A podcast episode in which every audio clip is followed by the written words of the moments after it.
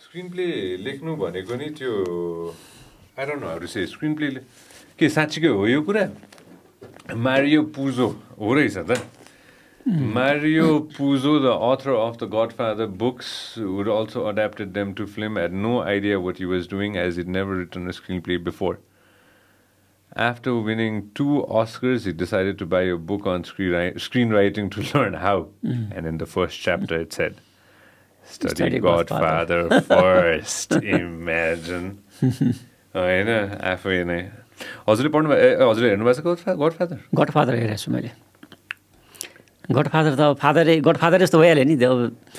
पछि जति पनि त्यो ग्याङ्स्टर मुभिजहरू बन्यो नि मलाई लाग्छ गडफादरकै अब त्यो सिकेर नै बनायो होला जस्तो लाग्छ। अहिले पछि पनि अब इन्डियामा कति धेरै बन्यो होइन वर्ल्डमै पनि कति धेरै बन्यो त्यो एउटा चाहिँ पायनियर नै जस्तो लाग्छ मलाई चाहिँ।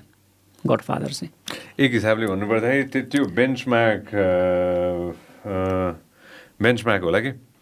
के म- उसलाई अस्वीकार नै गर्न नसक्ने अस्वी उसले अस्वी अस्वीकार नै गर्न नसक्ने एउटा यस्तो प्रस्ताव दिन्छु भनेर भनेको छ नि त होइन? सुरुमै। I I will give him a I will give him give हिमै भन्छ क्यारे होइन इफ आइम न मिस्टेक होइन and offer he can refuse भनेर कि सो त्यो त्यो त्यो एउटा डायलग के दाइ हुन्छ नि होइन त्यो व्यक्तिलाई म यस्तो अफर दिन्छु उसले कहिले पनि अस्वीकार गर्न सक्दैन भनेर इमेजिन दाइ त्यो त्यो त्यो सिनेमा हेर्दाखेरि त्यो सिनेमाको डायलगहरूले नै त्यो प्रभाव पार्छ नि मान्छेलाई पार्दैन एकदमै पार्छ। डाइलग एकदम सबभन्दा इम्पोर्टेन्ट स्क्रिन प्ले सँगसँगै जाने चिज त हो नि होइन? डाइलग स्क्रिन अब मान्छेले पछिसम्म सम्झिने भनेको होइन? तपाईँलाई पन्च लाइन्सहरू स्पेसली त्यो डाइलगमै पऱ्यो नि त। पन्च लाइन्सहरू कति फलानु फिल्म यस्तो बनेको अहिले अब इन्डियाको चाहिँ फिल्महरूमा पनि हामीले कुरा गर्दाखेरि सामान्य लाइनहरू हुन्छ कि? तर पन्च जस्तो भनेर बसेको छ क्या अहिलेसम्म? कितनै आदमी थिए भन्दाखेरि। त्यो के छ त्यसमा ल भन्नु न होइन? त्यो भएको छ कि? तर डाइलेक्ट चाहिँ कस्तो भने फिल्मसँग चाहिँ स्क्रिन प्लेसँग चाहिँ ट्याक्क म्याच गर्ने खालको अथवा त्यो त्यो किसिमले चाहिँ बन्नुपर्छ भन्ने कुरा हो कि? डाइलेक्ट मात्रै छुट्टै राम्रो नसुनियोस् होइन? त्यो डाइलेक्ट त्यो स्क्रिन प्लेमा पनि एकदम फिट भएको जस्तो देखिनु चाहिँ पर्छ। सोलेको अँ त साँच्ची सोलेको त्यो कितनै आदमी थिए भन्ने एउटा त है त्यो त त्यो त फर एभर यङ हो नि होइन? त्यो त फर एभर बस्नेवाला हो नि, फरेभर अब? तपाईँ कति म आफै अहिले छक्क पर्छु कि त्यो सायद त्यो जमानामा मन नभएर त्यो जमानामा मैले फिल्म नहेरेर होला कि। ढाई किलोका हाते भनेर हुन्छ। के छ त्यो त्यो उसमा कि त्यस्तो बिग्न सम्झिनु पर्ने कुन। सिनेमाको हो त्यो? सनी देवलको दामिनी होला सायद होइन। ढाई किलोका हाते भनेर हुन्छ तारिख पे तारिख भन्ने छ अनि कल्ट डाइलगहरू मानिन्छ क्या अहिले पनि। अनि के छ होला त्यस्तो जस्तो लाग्छ। तर त्यो टाइममा जुन बेला बन्यो नि त्यो बेलाको चाहिँ अब त्यो फिल्मलाई रिप्रेजेन्ट गर्यो होला त्यो डाइलग डाइलगले। मान्छेहरूलाई त्यो सिचुएसनमा छोयो होला बढी। र त्यही चिज पछिसम्म याद गरियो होला जस्तो लाग्ने कि। सा साथीहरूको लागि के अरे दुश्मनको लागि यो फलाम? फलाम हो साथीहरूको लागि हात सलाम हो। राजेश डायलग पनि त ए यो पनि फरेभर अनि अर्को शङ्कर हो म शङ्कर होइन? त्यो हामी बच्चा हुँदाखेरि हेरेको अब सामान्य हुन्छ होइन डाइलग तर चाहिँ सामान्य भएर पनि त्यो पब्लिकलाई चाहिँ अब कुन बेला केले छोइदिन्छ त्यो भन्न पनि नसकिँदो रहेछ कि? नेपाली सिनेमाको डायलग सोचिरहेको मैले अरू डायलगहरूमा हुन्छ नि होइन अफकोर्स त्यो लेजेन्डरी डायलग भन्यो भने अरू अर्को सोच्नु पऱ्यो भने कुन होला? लेजेन्डरी के? अ, फर एभर सोच्नै पर्छ। सोच्नै पर्छ है लेजेन्डरी डायलग्सहरू के? त्यो सिनेमा ठ्याक्कै हेरिसकेपछि अँ त साँच्ची भन्ने हुन्छ नि होइन? ठ्याक्क त्यो त्यो त्यसरी त्यो डाइलग आएको छ जस्तो लाग्दैन मलाई अब राजताईको त हामीले दुइटा कुरा गऱ्यौँ होइन। दुई तिनवटा डाइलग यो चाहिँ अलिकति छ। अरू चाहिँ खो खोज्नै पर्छ सोच्नै पर्छ। अझ अझ मैले आज आज आज मेरो एसीले धोका दिएला जस्तो एकछिन ल दाइ दाइलाई एउटा दुइटा टिसु मैले त्यो पनि दिएँ। पनि अबाउट इट है त्यो डायलग्सको express find out when the AC is be on law. होइन दाइ डायलगकोमा सोच्ने प्रोसेस के हुन्छ होला? डाइलग मात्रै सोच्ने भने भन्दा पनि कथा नै हो मेन त कथा हो भन्छु म चाहिँ। सबैभन्दा लामो समयसम्म बाँच्ने पनि कथा हो। सबैभन्दा गाह्रो कुरा पनि कथा हो। होइन त्यो कथा कसरी क्रिएट गर्छ राइटरले त्यो कथाको क्यारेक्टरहरूमा ऊ आफू बाँच्नुपर्छ होइन? त्यो क्यारेक्टरमा ऊ आफू एकदम इन्फेक्टेड हुनुपर्छ। त्यसलाई एकदमै इम्बाइभ गर्नुपर्छ। अनि तपाईँको कस्तो भने त्यसलाई एउटा एकदम डिप एउटा चाहिँ उसमा थटमा चाहिँ त्यो प्रोसेसमा गएर चाहिँ कथा आउँछ। कथा सँगसँगै क्यारेक्टर हुन्छन्। क्यारेक्टर सँगसँगै तिनीहरूले त्यो क्यारेक्टर को हो कहाँको हो त्यो कस्तो छ किन छ त्यो अनुसारको डायलग पनि चाहिँ सँगसँगै नै लगभग कथा रेडी भइसके पछाडि डायलग पनि पचास प्रतिशत चाहिँ त्यो कथाभित्रैबाट बोलिदिन्छन् उनीहरूले कि? त्यस्तो धेरै एफोर्ट लाउनु पर्दैन। फिफ्टी पर्सेन्ट चाहिँ उनीहरूले आफैले बोलिदिएर हुन्छ नबोलेरै बोलिदिएर हुन्छ बाँकी र फिफ्टी पर्सेन्ट त्यो चाहिँ तपाईँले पोलिस गर्नको लागि अझै अब जस्तो केही लेख्यो क्रिएट गरिसक्यो होइन स्टोरी अब त्यसको चाहिँ रिराइटिङको प्रोसेस हुन्छ। अनि रिराइटिङको प्रोसेसमा अझै म यसलाई बनाउँछु अझै यसलाई म यसलाई तिखार्छु। अझै पन्चलाइन दिने प्रयास गर्छु। अझै अथेन्टिक बनाउँछु। भनेर चाहिँ काम गर्दाखेरि अनि आउने चिज त हो नि। त्यो त्यो वान सर्टमा त्यो मोस्ट प्रब्ली हुँदैन होला। मैले भने नि वान सर्टमा चाहिँ त्यो फिफ्टी पर्सेन्ट जति चाहिँ तपाईँको त्यो जस्तो फर इक्जाम्पल एउटा क्यारेक्टर छ तराईको छ। अब तराईको छ ऊ एकदम दुःखमा छ। उसको चाहिँ केही हरायो। कति कुराहरू बोल्यो नि त्यही त्यही अब त्यो यो सिचुएसनले बोलेको बोल्दैन उसले कति कुराहरू बोल्न सक्छ नि त। सिचुएसनले बोलिदिन्छ कि? डाइलग त्यहाँभित्र छ कि? तर अब राइटरले त्यो क्यारेक्टर त्यो सर्कमस्टान्सेस होइन त्यो सबै चिजहरूलाई स्टडी गरेर त्यहाँबाट चाहिँ बेस्ट के निस्किन सक्छ त? भनेर चाहिँ उसले वर्कआउट गर्ने त हो नि। होइन? वर्कआउट अब एकचोटिमा अलिकति कमसल निस्केला अलिक अर्कोचोटिमा अलिक बढी राम्रो निस्केला पलिस गर्दै गर्दै गर्दै त्यो चाहिँ टाइम हुन्छ है चान्स हुन्छ। त्यसले चाहिँ भन्ने हो। विदेशमा जुन त्यो राइटर स्ट्राइक भइरहेछ नि होइन? त्यो मैले थोरै जिसमा मात्र हेरेको थिएँ होइन? अफकोर्स यसको यसको धेरै फ्याक्ट्स होला हजारौँ फ्याक्ट होला होइन? मैले मैले जोड्न मात्र खोजेँ। है सिटकमको हेरिरहेको थिएँ कि मैले होइन? पहिला चाहिँ सिटकम चाहिँ उता चाहिँ सिजन वाइज हुँदो रहेछ कि। एउटा सिजन भइसकेपछि चाहिँ त्यो सिजन लामो समयसम्म जाने रहेछ। जस्तै for example friends friends how I mother exactly होइन? त्यो लामो समयसम्म गइसकेपछि चाहिँ लेख्ने व्यक्तिहरू पनि जसले लेख्दै हुनुहुन्छ होइन? अब एकजनाले मात्र लेख्ने मोस्ट प्रब्लम होइन होला होइन? अब त्यो धेरैजनाले मिलेर लेख्नुहुन्छ होला होइन? त्यो लेखिसकेपछि त्यो त्यो कमाइ पनि त्यही अनुसारको हुने रहेछ। लामो समय भएर। अब जसरी डिजिटल आयो डिजिटल आइसकेपछि चाहिँ छोटो सिजन भयो। मेबी छवटा एपिसोड आठवटा एपिसोड होइन? अनि त्यो भइसकेपछि चाहिँ त्यो केही समयको लागि मात्र हुँदाखेरि चाहिँ त्यो कमाइ कम हुनुको कारण त्यो पनि हो। अनि त्यसैको लागि चाहिँ अहिलेको चाहिँ स्ट्राइक हो भनेर चाहिँ यही यही सन्दर्भमा चाहिँ मैले पढिरहेको थिएँ कि। मैले पनि सुनेको कुरा हो यो होइन? स्क्रिप्ट राइटरहरूको भनेर सुनेको थिएँ। ओभर मैले यति डिपमा चाहिँ म गएको छुइनँ होइन? मलाई लाग्छ त्यो पेमेन्टकै कुरा हो। पेमेन्टले नै अड्किरहेछ। किनभने वर्ल्डमै एउटा के छ भने नि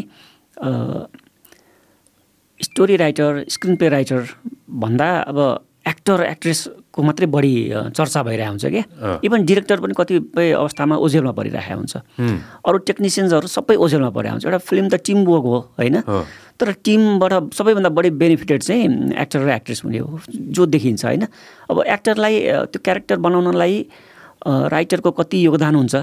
आधाभन्दा बढी त उसको भारले नै उचालिया हुन्छ नि। गुड क्यारेक्टर एकदम तपाईँले पचास वर्षसम्म सय वर्षसम्म आज अब पचास वर्ष अगाडिको फिल्म हेरेर आज हामी त्यो क्यारेक्टरलाई किन याद गर्छौँ किन सम्झिन्छौँ भने त्यसको पछाडिको हात त राइटरको हुन्छ। त्यो त्यसलाई ग्रुम गर्ने त डिरेक्टरको काम हुन्छ अरू टेक्निसियन्सको काम हुन्छ होइन। तर उनी बढी अगाडि आइरहेको हुन्छ नि त। अनि इकोनोमिकली पनि ऊ बढी बेनिफिटेड हुने होइन। बाँकी र अब यो राइटरको त एकदमै भनौँ न औकातै छैन भने जस्तो त्यो टाइपको चाहिँ बिहेभ गरिरहेको हुन्छ। अब इन्डियामा पनि त्यो कति आइरहेको हुन्छ कि। एकदम अन्डरपेड छ। यो चाहिँ भन्ने कुरा बेला बेला सुनिरहेको हुन्छौँ। नेपालमा त झन् अब त्यो कुरै नगरौँ होइन बाहिर पनि त्यो रहेछ भनेर म आफै छक्क परेँ क्या। बाहिर त यस्तो नहुनुपर्ने। राम्रो पे पेमेन्ट चाहिँ भाउनु पर्ने जस्तो लाग्छ मलाई।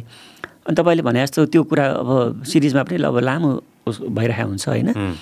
अब कति गर्ने कति नगर्ने फेरि एउटै सि सिरिजमा चाहिँ आबद्ध भइसके पछाडि अरूतिर जानलाई पनि त्यो एउटा मिल्दैन। फेरि थट प्रोसेस पनि स्विच गर्न पनि गाह्रो हुन्छ एउटाबाट अर्को अर्कोबाट अर्को होइन? अनि त्यो को बेनिफिटेड भइरहेको हुन्छ भन्ने क्रममा चाहिँ राइटर चाहिँ सबैभन्दा अब मैले देखेँ म एज अ राइटर हुनाले मैले राइटरको बढी वकालत गर्छु होला होइन? अनि राइटर चाहिँ ठगेको हुन्छ बढी कि? ऊ सबैभन्दा बढी एफोर्ट सबैभन्दा धेरै क्रिएटिभिटी चाहिँ देखाउनुपर्छ उसले। तर सब इकोनोमिकली ऊ सबैभन्दा बढी ठगिया हुन्छ। अब अरू टेक्निसियन्सहरूको पनि आफ्नो आफ्नो मर्का होला होइन? तर राइटरको पनि एउटा चाहिँ देखेको छु मैले। त्यो केही न केहीबाट निकाल्नलाई कि होइन? जस्तै यो फेरि फिलोसफर र थिङ्करहरूको जस्तो कुरा भयो यो होइन? तर कतै न कतैबाट त्यो उत्पन्न गराउने हो नि त नि होइन? एउटा एउटा स्टोरी भने त होइन र। When you think about it comes from what does the story come from कहाँबाट आउँछ कथा? स्टोरी अब हामीले बाँचेको समय हामीले देखेको समयमा हामी कहाँ कहाँ ठोकिन पुग्छौँ? हुँ, होइन हाम्रो जिन्दगी कहाँ कहाँ ठोकिन पुग्छ? हाम्रो थट्स कहाँ कहाँ ठोकिन पुग्छ? त्यहीँबाट आउने हो। म चाहिँ के देख्छु भने अब सोसाइटीबाटै आउँछ धेरै जस्तो समाजबाटै आउँछ। समाजमा जस्तो म तपाईँलाई देख्छु आज भेट्छु तपाईँका कुराहरू सुन्छु। हुँ, म घर जान्छु ओहो सञ्जयले आज यस्तो भनेको थियो उसो भनेको थियो मलाई चाहिँ यहाँ लान्छु भनेको छ उहाँ लान्छु भनेको छ।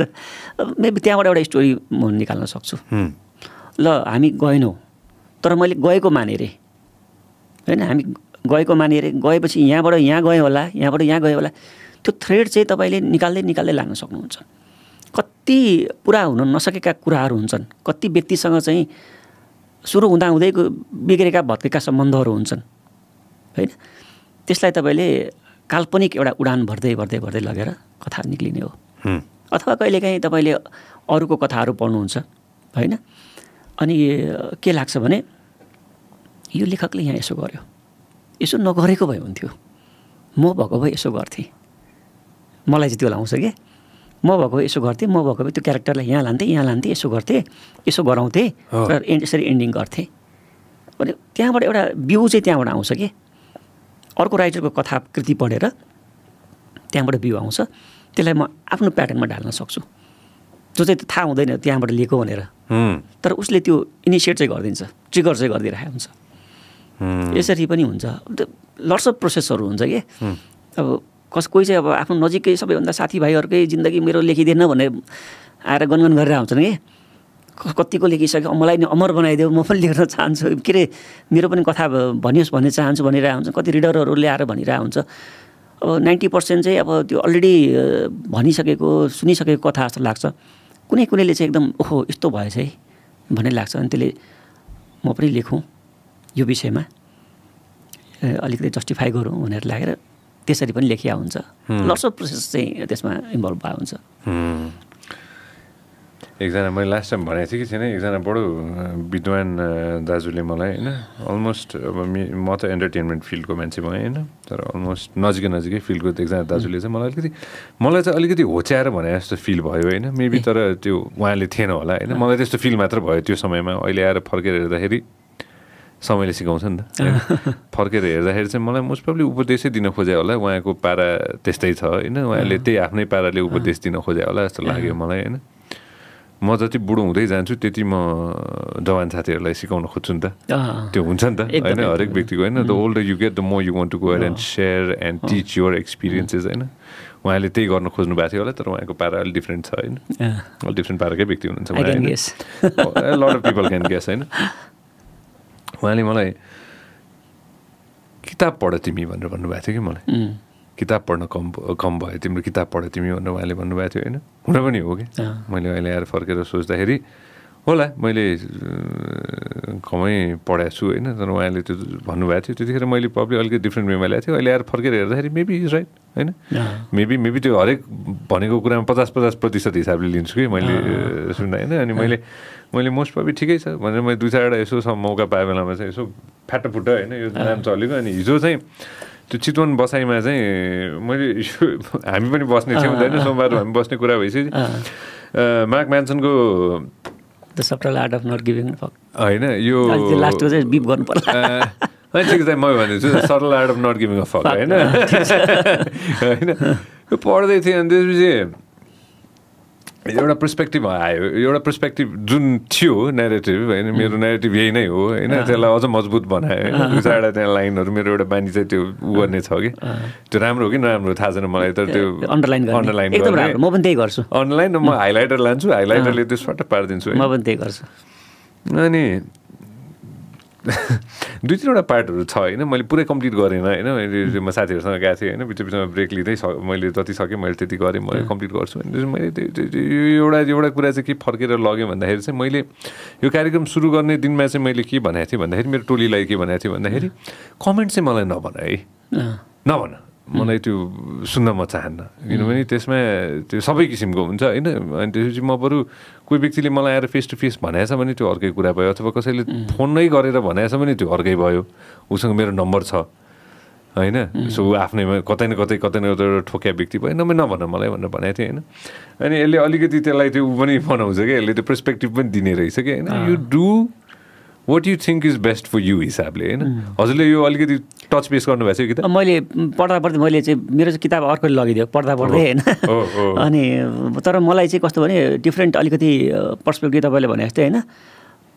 एकदम एउटा वेमा गइरहेको मोटिभेसन थियो कि? हुँ। यो चाहिँ अलिकति off the off the bit जस्तो लाग्यो मलाई। हजुर। अनि त्यो भएर मलाई एकदम धेरै तानिरहेको थियो किताबले चाहिँ। मलाई लाग्छ यो किताब राम्रो एकदम राम्रो नै छ।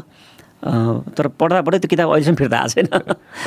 म म ऊ गर्छु दाइ। म मेरो पास अन गर्छु म होइन यो कस्तो रहेछ भन्दाखेरि चाहिँ अफकोर्स त्यो दाजुले भनेको कुरा मलाई आउँछ कि। कहिलेकाहीँ न्यु रोड जाँदाखेरि होइन त्यो आग- यो के भयो भने पहिला हिँड्दै पहिला टेम्पो चढेर गइन्थ्यो। होइन अनि पछि मोटरसाइकल चढेर गइयो। अहिले मोटरसाइकल र गाडी दुइटै चढेर गइन्छ।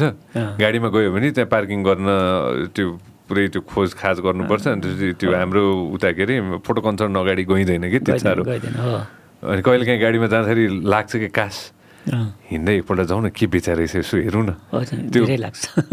त्यो ठ्याक्कै त्यो पिनट्सको त्यो टर्नमा के त होइन। अब त्यो खरिद गर्नु हुने हो कि होइन हो? त्यो मलाई माफ पाऊँ होइन? त्यो त्यो मलाई माफ गरिदिनु होइन? होइन? अनि त्यहाँ गएर हेरौँ न के रहेछ लेटेस्ट किताब भन्ने चाहिँ त्यो एउटा त्यो लाग्छ कि दाइ मलाई? त्यो त्यो कर्नर एकदमै म पनि त्यहाँ मैले धेरै किताब किनेँ कि। त्यो भाइलाई पनि म दिन्छु त्यहाँ जसले गरेँ वर्षौँदेखिको। त्यहाँबाट मैले धेरै उठाएँ। पछि त्यो हट्यो त्यो अहिले। त्यो कर्नर हटेर उसले अलिकति पछाडि चाहिँ किताब पसलले खोलेको छ अहिले।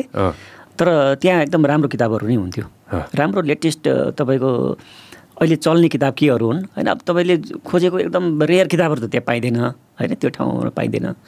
तपाईँ बुक स्टोरमै जानुपर्छ। बुक स्टोरमा पनि एउटामा पाउँदैन अर्कोमा जानुपर्छ अर्कोमा पाउँदैन अर्कोमा जानुपर्छ भड्किनुपर्छ काठमाडौँभरि काठमाडौँमै नपाइने पनि हुन्छ। तपाईँले अब इन्टरनेसनल एउटा चाहिँ रिकगनाइज किताब भनेर तपाईँ खोज्नुहुन्छ होइन पुरा रेटिङ हेर्नुहुन्छ गुड डिट्समा गएर। ओहो यो किताब चाहिँ मलाई पढ्न मन लागिहाल्यो भन्ने हुन्छ। तपाईँ इन्स्टाग्राममा अहिलेको किताबको पोस्ट हालिरहेको हुन्छ होइन। तर बुक सपमा गयो भेट्दैन। त्यो चाहिँ खोज्न एउटा चाहिँ चाहिन्छ त्यो फेरि।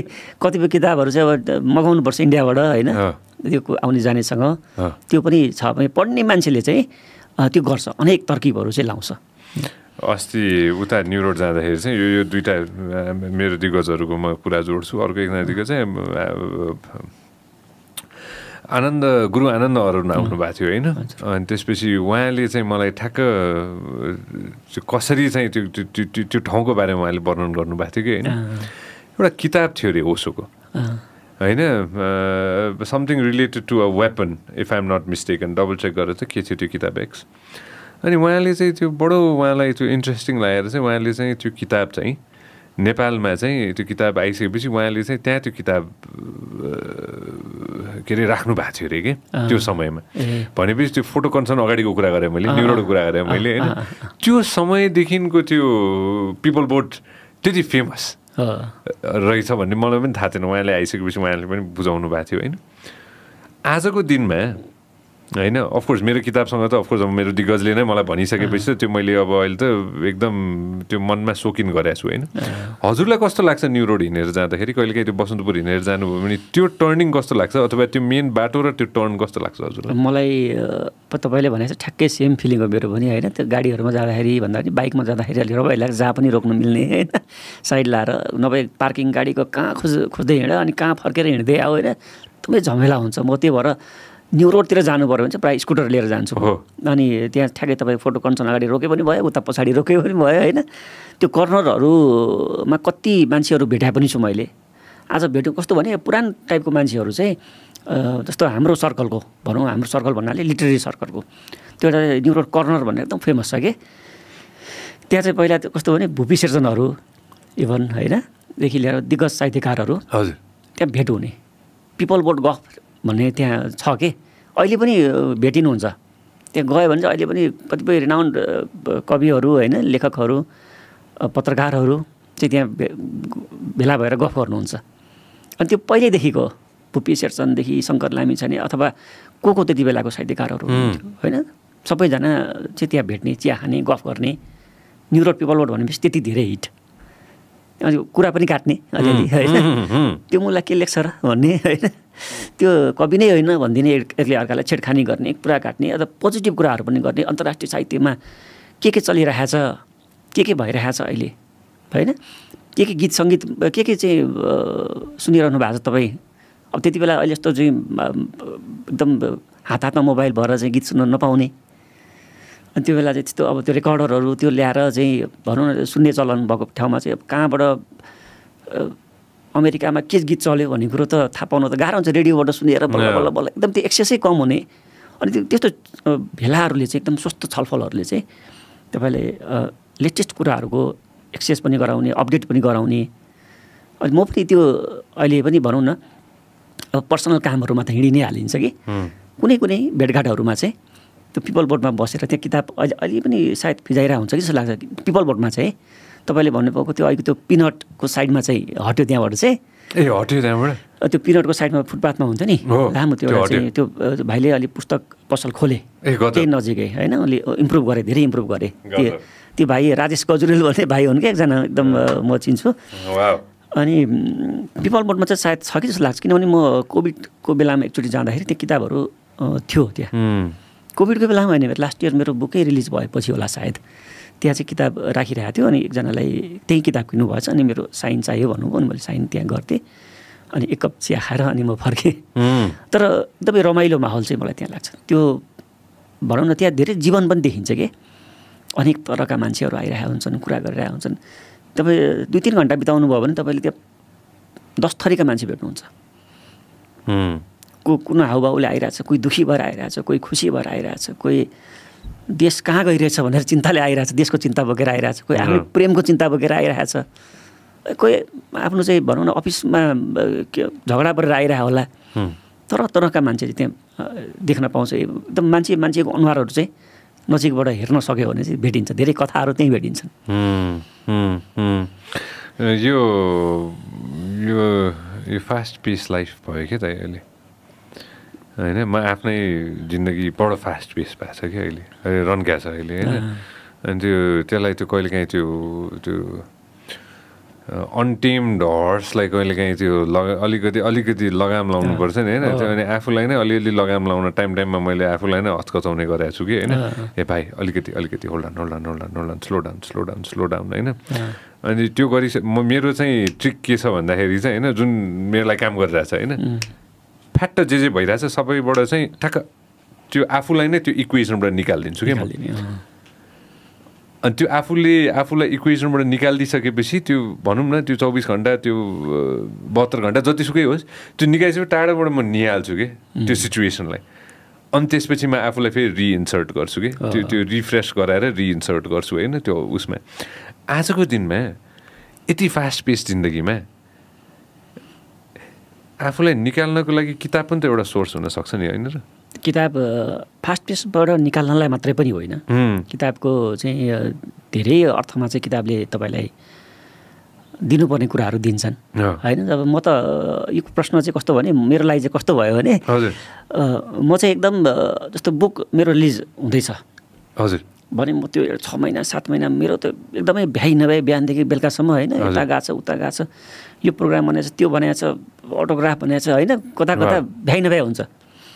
त्यो छ सात महिना सात आठ महिनाको पिरियड पछाडि चाहिँ म पुरै हाइबरनेसनमा जान्छु। मेरो चाहिँ अब घरै अफिस हो। होइन? घरमै अब जे बस लेख्ने पनि घरमा पढ्ने पनि घरमा। अनि म चाहिँ अहिले एकदमै त्यो लेखाइ पनि केही नगरिकन बसेको छु। पुरै पढेर। अनि तपाईँले त्यो भनौँ न पढ्न थालिसके पछाडि पढाइ पढाइ पढाइ पढाइ पढाइ पढाइ गर्न मन लाग्छ। अनि लेख्न थालेपछि चाहिँ अलिकति त्यो लेखाइतिर बढी फोकस भइरहेको हुन्छु म। अनि अब तपाईँले पढ्नुले चाहिँ तपाईँले के गर्छ भने नि तपाईँको चाहिँ भनौँ न माइन्ड तपाईँ जे चिजबाट तपाईँ भाग्न जस्तो भनौँ न तपाईँ अब आफ्नो फास्ट पेस लाइफदेखि एकदम दिक्क लाग्ने लागिरहेको छ तपाईँलाई। अब त्यो यत्तिकै चुडाले त के गर्ने त भन्ने कुरा हुन्छ। होइन? एउटा एउटा चिजमा अर्को चिजमा तपाईँको मन जानु पऱ्यो केही क्रिएटिभिटी त्यसले तपाईँलाई निखार्नु पर्यो। त्यसले तपाईँलाई चाहिँ केही इन्सपायर गर्नु पऱ्यो केही ऊर्जा दिनु पऱ्यो त्यो केसमा चाहिँ तपाईँले बुक एउटा एउटा राम्रो सिनेमाहरू। त्यो दुइटा चिजले तपाईँलाई एकदमै धेरै गर्छ। अब मैले भनौँ न मेरो अनुभव के रह्यो भने यो विगत चार पाँच महिना भनौँ न चार पाँच महिना चाहिँ म मलाई लाग्छ इन्टरभ्यू पनि त्यो चार पाँच महिना यता मैले केही दिएको पनि थिएन होला यसरी। बसेर कि। अनि म त्यो बेलामा एकदम पुरै एउटा किताब पढिसक्छु होइन। अनि अब त्यो किताब पढिसकेर मान्छेलाई त्यो किताबको बारेमा सोच्न मन लाग्छ नि। म चाहिँ के गर्छु भने त्यो किताब पढिसकेँ दुई बजे पढिसकेँ भने म सभा दुईमा अर्को किताब सुरु गर्छु। चार पेज भयो भने पढ्छु। किनभने त्यो किताब म केही ब्रेक लिन चाहन्छु भने पनि त्यो ब्रेक लिएकोले हुन्छ फेरि। अनि मैले त्यो चार पेज सुरु गरेँ मैले सुरु गरेको त सक्नुपर्छ है भन्ने हुन्छ कि एउटा। तानिरहेको हुन्छ त्यो चिजले। अनि अब तपाईँ कन्फिडेन्सै अर्कै आउने पढिसकेपछि। तपाईँ चार पाँचवटा किताब पढ्नुहोस् होइन। बे म दिइहाल्छु नि भने जस्तो लाग्ने कि। जहाँ जोसँग पनि जे पनि गफ गर्न सकिन्छ। जे पनि जे बारेमा बोल भने पनि सकिन्छ। किताब त्यो किताबको बारेमा बोल्ने मान्छे भेट्यो भने त तपाईँलाई भगवान् भेट्यो जस्तो लाग्छ। मैले पढेको किताब जस्तो मैले विगत यो समयमा पढेका किताबहरू चाहिँ ए त्यो किताब मैले पनि पढेको छु। भने त्योसँग मेरो आधी घन्टा एक घन्टा दुई घन्टा बित्छ। यसो यो चाहिँ एउटा चाहिँ हुन्छ। अनि अर्को मलाई एउटा राम्रो लागेको कुरो कि एउटा कहीँ मैले पढाएको थिएँ तपाईँको मान्छेले यति धेरै कुराइदिन्छन् क्या कहिलेकाहीँ होइन कसैलाई भेट्न गयो कोही अब एक घन्टा दुई घन्टा कुराइरहेको हुन्छ। एउटा किताब बोकेर हिँड्ने बानी गऱ्यो भने तपाईँ त्यो एक घन्टा दुई घन्टा कस्तो मजाले बित्छ कि? अनि म चाहिँ त्यो किताब एउटा चाहिँ बोकेर हिँड्ने मेरो गाडीमा नै अलि एउटा किताब छ कि? अनि म चाहिँ कहीँ अब अर्को ठाउँ पनि जानु छ। अनि त्यो बेलामा मैले चाहिँ ल मैले धेरै बेर कुर्नु पर्ने भयो भने किताब पढाउनु थाल्छु थालिहाल्छु म। पाँच दस मिनट दस पन्ध्र मिनट भने बेग्लै कुरो भयो होइन तपाईँ। अनि त्यो किताबको चाहिँ त्यो एउटा सुख छ क्या। मैले पढेँ भन्ने चिजले तपाईँलाई आफैलाई सुख दिन्छ। आई हेभ डन समथिङ मैले के एचिभ गरेँ। पाहाडै चढ्नु पर्दैन नि कहिले काहीँ। उम्, किताब पढेर पनि तपाईँले पाहाड कति पाहाड चढे जस्तो फिल हुन्छ। होइन? त्यो मान्छेको एउटा इम्प्याथी जेनेरेट गरिदिन्छ तपाईँलाई। होइन? मैले अहिले चाहिँ एउटा किताब पढेँ। मलाई एउटा जोड्न मन लाग्यो। प्लिज लिटिल लाइफ भन्ने किताब पढेँ मैले केही समय अगाडि होइन? हानिया यानी गाहराको चाहिँ लिटिल लाइफ भने लगभग लगभग साढे सात सय पेजको किताब छ त्यो। होइन? यस्तो धेरै मन छोयो त्यो किताबले। यति धेरै इन्सपायर भएँ यति धेरै। त्यो म जुन लेभलको इम्प्याथी मभित्र थियो नि त्योभन्दा एकदमै बढी भयो कि म अहिले। मान्छेहरूको चाहिँ रिलेसनसिपलाई चाहिँ बुझ्ने तरिका नै मेरो फरक भयो कि। तपाईँ रिलेसनसिप भन्ने बित्तिकै हामी मोस्टली चाहिँ हामी चाहिँ अब प्रेम भन्ने बित्तिकै गर्ल र बोयको भनेर बढी हाम्रो समाजमा चाहिँ बढी आइरहेको हुन्छ नि त। अब लेजबियनको गेको रिलेसनसिपहरूलाई चाहिँ नन गेले नन लेजबियनले स्टेटले भनौँ न होइन? कसरी चाहिँ लिन सक्छ त भन्ने चिजमा सामान्य चाहिँ लिनु र त्यो एउटा बुक पढेर त्यो फिलिङसहित लिनुमा फरक हुँदो रहेछ कि। अनि अहिले म चाहिँ कस्तो भयो भने म भित्र अब त्यो गे तत्त्व त छैन होइन। तर आई क्यान बी जस्तो वाला के त्यो भनेको चाहिँ कस्तो भने तपाईँको एकदम फिजिकल्ली नभए पनि होइन तपाईँको एउटा पुरुषले एउटा पुरुषलाई गर्नुपर्ने प्रेम कुन हदसम्मको हुनसक्छ त? कति सेक्रिफाइस गर्न सक्छ त? भने त्यहाँ चाहिँ चाहिँ जुड र विलियम भन्ने दुइटा क्यारेक्टर छन् कि। तिनीहरूको रिलेसनसिपलाई यस्तो छर्लङ्गसँग बुझा बुझाइदियो त्यो किताबले कि म चाहिँ अब मेरो फिलिङै अर्कै भयो कि म्हणजे तपाईँले चाहिँ सिक्नुपर्ने रहेछ अब जस्तो सोसियल मिडियामा चाहिँ भनौँ न दुईजना केटाकेटा चाहिँ बिहा गर्न लाग्यो भने त्यो सिन त्यो आयो भने कस्तो नराम्रो चाहिँ अपशब्दहरू चाहिँ प्रयोग गरिरहेको हुन्छन् उनीहरूले बुझा हुँदैन होइन त्यो बुझ्नलाई चाहिँ रिलेसनसिपका विभिन्न आयामहरू बुझ्नलाई मान्छेको चाहिँ मन बुझ्नलाई मान्छेको सर्कमस्टान्सेस कुन सर्कमस्टान्सेसबाट गएको मान्छेले कस्तो फिल गर्छ? भन्ने बुझ्नको लागि चाहिँ अनेक बुक्सहरूले तपाईँलाई चाहिँ गर्छ। अब त्यो त्यो किताब पढिसकेपछि म धेरै किताबको कुरा गर्दिनँ कि।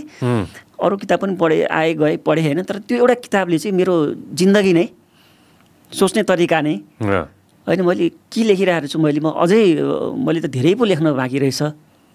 मैले धेरै अगाडि भयो यही ठ्याक्कै अनि यो चाहिँ मैले चाहिँ धेरैलाई यो किताब रेकमेन्ड पनि गर्छु। जो चाहिँ बुक अलिकति पढ थोरै थोर बहुत पढ्नुहुन्छ होइन? मेरो चाहिँ एउटा बेस्ट किताब मध्येको यो किताब हो जसले तपाईँको लाइफ तपाईँको पर्सेप्सनलाई नै चेन्ज गरिदिन सक्छ। फ्यान्टास्टिक एक एउटा फेभर गर न मलाई। मेरो मेरो ठ्याक्कै त्यो डेस्कको पछाडि होइन राइट साइडमा होइन एउटा एउटा किताब छ होइन त्यो किताब लिएर आउन अस्ति एउटा एउटा सिनेमा हेरेँ मैले होइन। अनि त्यो सिनेमा हेरिसकेपछि चाहिँ अफकोर्स यो ठ्याक्कै त्यो एउटा त्यो कोट मलाई मेरो नजिक राख्नु मन लाग्यो क्या। बडो नजिक राख्नु मन लाग्यो क्या मलाई त्यो होइन? अनि मैले स्पे स्पेसिफिकली अफकोर्स किताब त नजिक राख्नु मन लाग्यो। मलाई त्यो कोट झनै नजिक राख्नु मन लाग्यो क्या मलाई। त्यो हुन्छ नि कहिले काहीँ त्यो होइन? त्यो। आएन म बुझाउन अलि उ छ त्यसलाई होइन? मलाई कति कति ठोकमा त्यो कोचहरू बडो मनपर्छ होइन? पलो कोइलोको त्यो किताबको त्यो सानो सानो त्यो सेगमेन्टहरू त्यो राख्न। लाइन्सहरू राख्न रमाइलो लाग्छ होइन? अनि यो किताबमा चाहिँ एउटा स्पेसिफिक यो सिनेमा हेरिसकेपछि धेरैजनाले गर्नुभएको छ। मैले मात्र होइन रहेछ। यो संसार संसारमा धेरैजना साथीहरूले प्रब्लम गर्नुभएको छ होला होइन? अनि यो कोट एउटा चाहिँ आफ्नो नजिक राखौँ र किताब पनि आफ्नो नजिकै नै राखौँ भन्ने हिसाबले चाहिँ होइन अफकोर्स दुई चारवटा किताब पनि अरू मगाएको छु मैले होइन। अचम्म पारेर दराजबाट किन्न मिल्दो रहेछ आजकल मिल्छ। थाहा थिएन मलाई त्यो कुरा। मिल्छ। त्यो किताब किन्न मिल्दो रहेछ अनि त्यसपछि मैले दुई चारवटा अझ मगाएको पनि छु होइन। त्यो अलिकति समय लाग्यो कुनै एक दुईवटा किताब चाहिँ अलिकति समय पनि लाग्दो रहेछ होइन। अनि मैले मगाएको छु।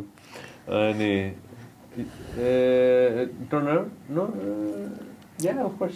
भागवत गीता जस्तो छ।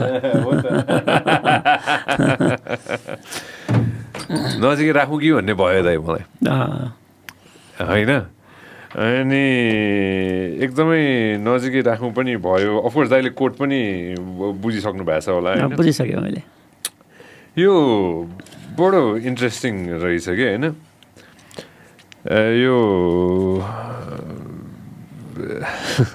यसमा कस्तो कस्तो कस्तो इन्ट्रेस्टिङ छ कि त होइन death could not be checked even if he did not fight in fact they were already dead Time is destruction, and all manifestation are to be vanquished by the desire of the Supreme Lord. That is the law of nature भनेर पनि यो चाहिँ त्यो भर्समा होइन eleven thirty टूमा रहेछ भन्दाखेरि त्यो interesting चाहिँ जुन धेरैजनाले संसारैभरि सुने होला the su the supreme personality of Godhead said time I am the great distro destroyer of the worlds uh, and I have come here to destroy all people. With the exception of you, all the soldiers here on both sides will be slain भनेर भनेर रहेछ कि होइन अनि यो of course त्यो cinema open आइमर हेरिसकेपछि मैले ठ्याक्कै त्यही ओपन आइमर हेरिसकेपछि धेरैजनाले खरिद पनि गर्नुभएको रहेछ? ओपन हाइमर हाइमरले चाहिँ यो भनौँ न भगवत गीताको अलिकति राम्रो पब्लिसिटी पनि भयो जस्तो लाग्यो क्या मलाई। अनि मैले चाहिँ ल अब नजिकै नजिकै राख्नु कति किताबहरू चाहिँ त्यो ऊर्जा दिन्छ त एकदम दिन्छ। किताबले कस्तो गर्छ गर्छ त्यो तपाईँ एउटा म नेपाली एउटा किताब नाम लिन्छु क्या घामका पाइलाहरू भन्ने छ क्या घामका पाइलाहरू। नेपाली मलाई एकदमै मनपर्ने किताब के। म जेन तेन म त्यो किताबहरू चाहिँ रिपिट गर्दिनँ है किनभने अर्को किताबलाई ले मलाई कुरिरहेको हुन्छ किन म रिपिट गर्नु त्यो पुरानो किताब जस्तो लाग्छ कि। तर एकदमै कम किताबहरू छ जो चाहिँ रिपिट गर्छु म। त्यो मध्ये एउटा घामका पाइलाहरू हो। जहिले पढ्छु होइन कस्तो मनपर्छ कस्तो त्यो गाउँ होइन एउटा गाउँको यस्तो भनौँ न त्यो त्यो बेलामा चाहिँ हो यो घामका पाइलाहरू यो चाहिँ मदन पुरस्कार पनि पाएको छ किताबले होइन? र त्योभन्दा पनि ठुलो कुरो चाहिँ एकदमै धेरै राम्रो धेरै नेपाली अथरहरूले धेरै नेपाली रिडरहरूले रिकमेन्ड गर्ने किताब हो यो घामका पाइलाहरू। अनि यहाँ चाहिँ एउटा त्यो त्यो रेल चल्ने बेलामा त्यो भनौँ न वीरगन्जबाट हामी अम्लेगञ्जसम्म रेल आउँथ्यो नि जुन बेला। रक्सलबाट। त्यो बेला त्यो पिरियडको चाहिँ कथा छ होइन? त्यहाँको क्यारेक्टरहरू त्यहाँको सेटिङ त्यहाँको चाहिँ प्रत्येक डाइलग्सहरू होइन भनौँ सबै चिजहरू के? क्यारेक्टर नै तपाईँको मनमा बस्दिन्छ के? तपाईँ त्यो क्यारेक्टर कहाँ होला कतै होला कि खोजौँ त्यसलाई भेटौँ त्यसलाई त्यो खालको बनाइदिन्छ। अनि म बारम्बार पढ्छु हरेक सिजनमा पढ्छु कि? विश्वेश्वर प्रसाद कोइरालाको किताबहरू म हरेक उमेरमा पढ्छु कि? मैले चालिसमा पढ्दा एउटा पाउँ पाएँ होइन अथवा चाहिँ त्योभन्दा अगाडि थर्टिजमा पढ्छु हरेक डिकेट डिकेटमा पढिरहेको हुन्छु होइन? नयाँ नयाँ चिजहरू नयाँ नयाँ पत्रहरू निस्किया जस्तो मलाई फिल हुन्छ कि? वि विश्वेश्वर प्रसाद कोइरालाको किताबहरू पढ्दाखेरि चाहिँ शिरीषको फुल पढ्छु। हरेकचोटि चाहिँ जति पढे पनि तपाईँको त्यो एउटा चाहिँ त्यो भावुक भइरहेको हुन्छु सो किताबले चाहिँ तपाईँलाई एकदमै मोटिभेट पनि गर्छ। अब त्यो त्यो पढेपछि कसरी मोटिभेट म हुन्छु भन्दाखेरि मलाई लेख्न मन लाग्छ कि। म एउटा मेरो मभित्रको अथर सुक्न आँटेको अथरलाई सुक्न आँटेको लेखकलाई चाहिँ त्यसले जगाइदिन्छ पानी हालिदिन्छ होइन न्युट्रिसन दिन्छ भने त्यो त डेफिनेटली मेरो लागि त बहुत इन्सपिरेसनल कुरा हो। लेख्दा लेख्दै अड्किन्छु कहिलेकाहीँ फ्ल्याट हुन्छ लेखाइ। अब के गर्ने त? कहिलेकाहीँ त यसो एक्लै हिँड्छु पनि तर त्यो पनि गर्न मन लागेन भने यसो एउटा राम्रो किताबको चाहिँ चार पाँचवटा पेज पल्टाउँछु। ए त्यसपछि त खुरुरुरु दौडिन्छ मेरो लेखाइ। त्यो सुँग्न मात्रै पाए हुन्छ कि मलाई। चबाएर निल्नु पर्दैन। सुँग्यो भने मात्रै पनि कस्तो मजाले चाहिँ तपाईँको त्यो ड्रग सुँगे जस्तै हुन्छ मलाई। किताबसँग त्यो शक्ति हुँदो रहेछ कि। अनि म म भित्रको लेखक चाहिँ त्यो भित्रको लेखक चाहिँ उम्, के यता यस्ता राम्रा किताबहरू छन् कि जसले गर्दा मलाई कहिले पनि मर्न दिँदैन जस्तो लाग्छ। मान्छे त मर्ला एक दिन होइन तर भित्रको लेखक बाँचुन्जेलको लेखक चाहिँ सधैँ जीवित चाहिँ ती किताबहरूले गर्दा रहन्छ। त्यसपछि राम्रा अथरहरूको चाहिँ त्यो महत्त्व हुँदो रहेछ राम्रो किताबहरूको चाहिँ त्यो महत्त्व हुँदो रहेछ जस्तो मलाई लाग्छ। कस्तो कस्तो मिठो कुरा गर्नुभयो आज मेरो टेबलभरि किताबै किताब छन्। होइन ऊर्जा दिँदो रहेछ क्या त? त्यो अर्कै खाले हुन्छ नि होइन? त्यो एउटा त्यो ऊर्जा पाइँदो रहेछ कि? होइन यो यो किताबकै कुरा गर्दाखेरि बिफोर मेरो मेरो टेबलको मुनि जहिले पनि एउटा किताब जहिले पनि काम लाग्ने किताब रहेछ नि त ठिक छ नि त एकदम होइन अनि ठ्याक्कै यहाँ तल राखिसकेपछि अरू केही चाहियो त मलाई त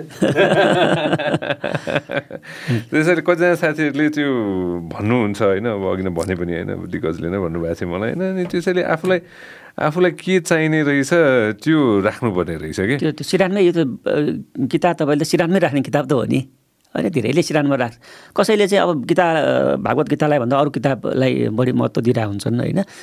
अब आफ्नो चोइस पनि हो फेरि। आफ्नो चोइस आफ्नो जानेर आफ्नो चाहिँ एउटा सर्कल एउटा लिमिटेसन्सहरू पनि हुन्छ कसैको होइन? तर किताब सिरानीमा हुनु भनेको तपाईँले एकदम गुड भाइब हो। हुँ। त्यसले तपाईँको सपना पनि राम्रो आउँछ होला जस्तो लाग्छ मलाई चाहिँ। यो कुरा भन्दाखेरि एक थोक चाहिँ राख्नु नहुने रहेछ दाइ। आफ्नो सिनानीको छेउमा चाहिँ यो दुई तिन दिन अगाडिको कुरा। यो गुगल गरेर त एक्स यो कुरा। फोन राख्नु नहुने रहेछ फोन त हुँदै भएन नि। त्यो रेजहरू अनेक अनेक आउँछ भनेर भइरहेको छ। म त फोन र ल्यापटप चाहिँ सकेसम्म अलि परै राख्छु आफूभन्दा। यो त भन्नै पर्ने कुरा दुई तिन दिन अगाडि एउटा स्टडी आएर रहेछ दाइ होइन? यो एक्स स्पेसली एप्पलको एप्पलको एप्पलको जोडेर चाहिँ झन् राख्नु हुँदैन हो। जोडेर चाहिँ राख्नु नहुने रहेछ। जुन म पनि यसो कल बडो ठुलो कल्पेट हो? जोडेर अब त्यो ब्लु त्यो ब्लु टोन के अरे त्यो येल्लो टोन के के गर्ने रहेछ राति होइन? अनि मैले चाहिँ त्यो अटो अनमा राखेको छु अनि राति अफकोर्स अब दाइ म पनि त त्यही त यही मान्छे त हो होइन? यसो हेऱ्यो सि मेरो मेरोमा छ सातवटा एकदम खुल्ला छ कि होइन? सिएनएन बिबिसी होइन अनि त्यसपछि गएर त्यो चाइनाको त्यो के अरे त्यो सिङ्वा भन्ने छ एउटा। Times of India. अनि त्यो हाम्रोमा अब भनिहाल्नु पऱ्यो भने इकान्तिपुर अनलाइन सेतोपाटी। सेतो पारी होइन अनि यो सबै राखिसकेपछि होइन जे हो त्यही हो होइन। अब हो त्यो हो। सबैको त्यो छ छ त्यो सबै एक राउन्ड नचारिकन मलाई निद्रा लाग्दैन। होइन अनि त्यो त्यो सबै चार्यो ओऱ्यो अनि त्यसपछि अनि त्यसपछि बल्ल निकालेर जोड्यो। अनि त्यही छेउमा राख्यो। अनि थाहा छ नराम्रो भनेर तर त्यो एकदम त्यो ह्यामरै हान्ने ठोक्ने हिसाबले चाहिँ त्यो त्यो त्यस्तो त्यो मैले त्यो सोचेको थिइनँ।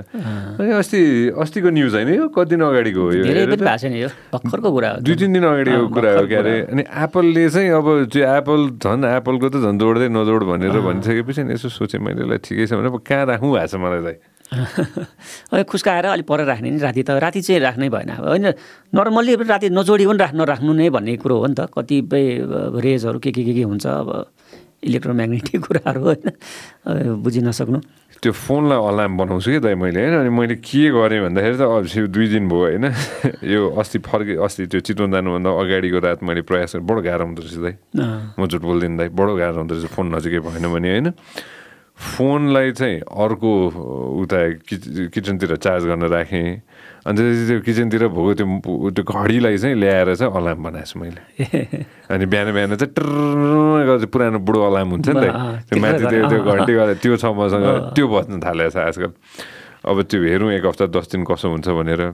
तर एउटै समस्या के रहेछ भने उठेर गएर उता चार्ज गर्न छोडेर अनि फर्केर आएर फेरि सुत्नुपर्छ। अनि त्यसै त्यो झमेला छ त्यो अलि झमेला छ होइन? तर तर अहिले चाहिँ मैले चाहिँ त्यो गरिरहेको छु। हजुरले के गर्नुहुन्छ? हजुरको रातिको टाइम के छ? म त होइन फोन एउटा कस्तो भने साढे आठसम्म चाहिँ यसो स्क्रोल गर्छु। त्यस पछाडि फोन वाइफाई पनि अफ गर्छु र राख्छु। चार्ज पनि दस मिनट पन्ध्र मिनट चार्ज गर्छु ताकि राति त्यो रातो नहोस् होइन? राखेर छोडिदिन्छु। त्यस पछाडि परै हुन्छ मभन्दा धेरै परै हुन्छ। म बिना फोन तर मेरो बानी एउटा खराब चाहिँ के छ भने ल्यापटपमा चाहिँ के यसो मुभी हेर्दै त्यो हेर्दा हेर्दै इन्कम्प्लिट म सुत्नुपर्छ। त्यो एउटा चाहिँ खराब बानी छ मेरो। त्यो के साउन्ड मलाई चाहिन्छ कि सुताउनलाई। त्यो अनि त्यो हुन्छ तर त्यो पनि कस्तो हुन्छ भने निन्द्राले झ्याप्प भइसकेपछि झ्याप्प त्यो यस्तो बन्द गरेर अलिक पर सारिदिन्छु म ल्यापटपलाई। भन्दा अलिक परै हुन्छ। त्यति भएपछि अनि अलिक भाउजूले? उहाँले त के गर्नु उहाँ चाहिँ खासै त्यो भनौँ न छुट्टै भनौँ सुतिसकेको हुन्छ अगाडि कि चाहिँ पढिरहेको हुन्छ होइन? त्यो अरू नभए चाहिँ नर्मली चाहिँ अहिले पछिल्लो त्यो पढ्ने बानीको कुरा मैले गरेँ नि। यो राति चाहिँ पढ पढ्नु नै राति चाहिँ पढ्नु राम्रो छ क्या एउटा। हो एक्ज्याक्टली मैले सोध्नु राति अनि त्यो चाहिँ सिनेमा यो हेर्ने बानी अलिक मेरो पुरानो हो यो चाहिँ। अहिले मैले भर्खर डिस्कभर गरेँ चाहिँ किताब एउटा लिने। अब मेरो छोरा चाहिँ कति बजे भने साढे सात पौने आठतिर सुत्छ। त्यस पछाडि दुई घन्टा एटलिस्ट पढ्ने राति। अनि त्यो तपाईँको डेढ घन्टा पौने दुई घन्टा भएपछि एकदम हाई हाई निन्द्रा एउटा चाहिँ जिउ नै कस्तो हुन्छ के? अनि मिठो निन्द्रा पनि लाग्दो रहेछ। किताब पढ्ने बानी राति भएपछि।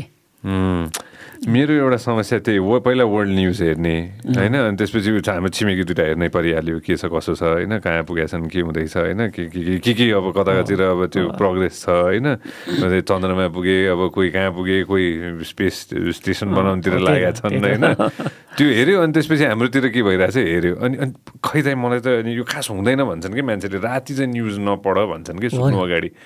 त्यो झन् त्यो दिमाग हुन्छ त्यो अस्ति एउटा यसको तपाईँले मलाई इक्जाम्पल दिन मन लाग्यो क्या त्यो राति काठमाडौँबाट उडेको फ्लाइट चाहिँ दुबई जाँदै गरेको फ्लाइटमा के पड्क्यो भन्यो नि? त्यो त्यो इन्जिनबाट त्यो एक्ज्याक्टली म सुत्न आँटिसकेको थिएँ।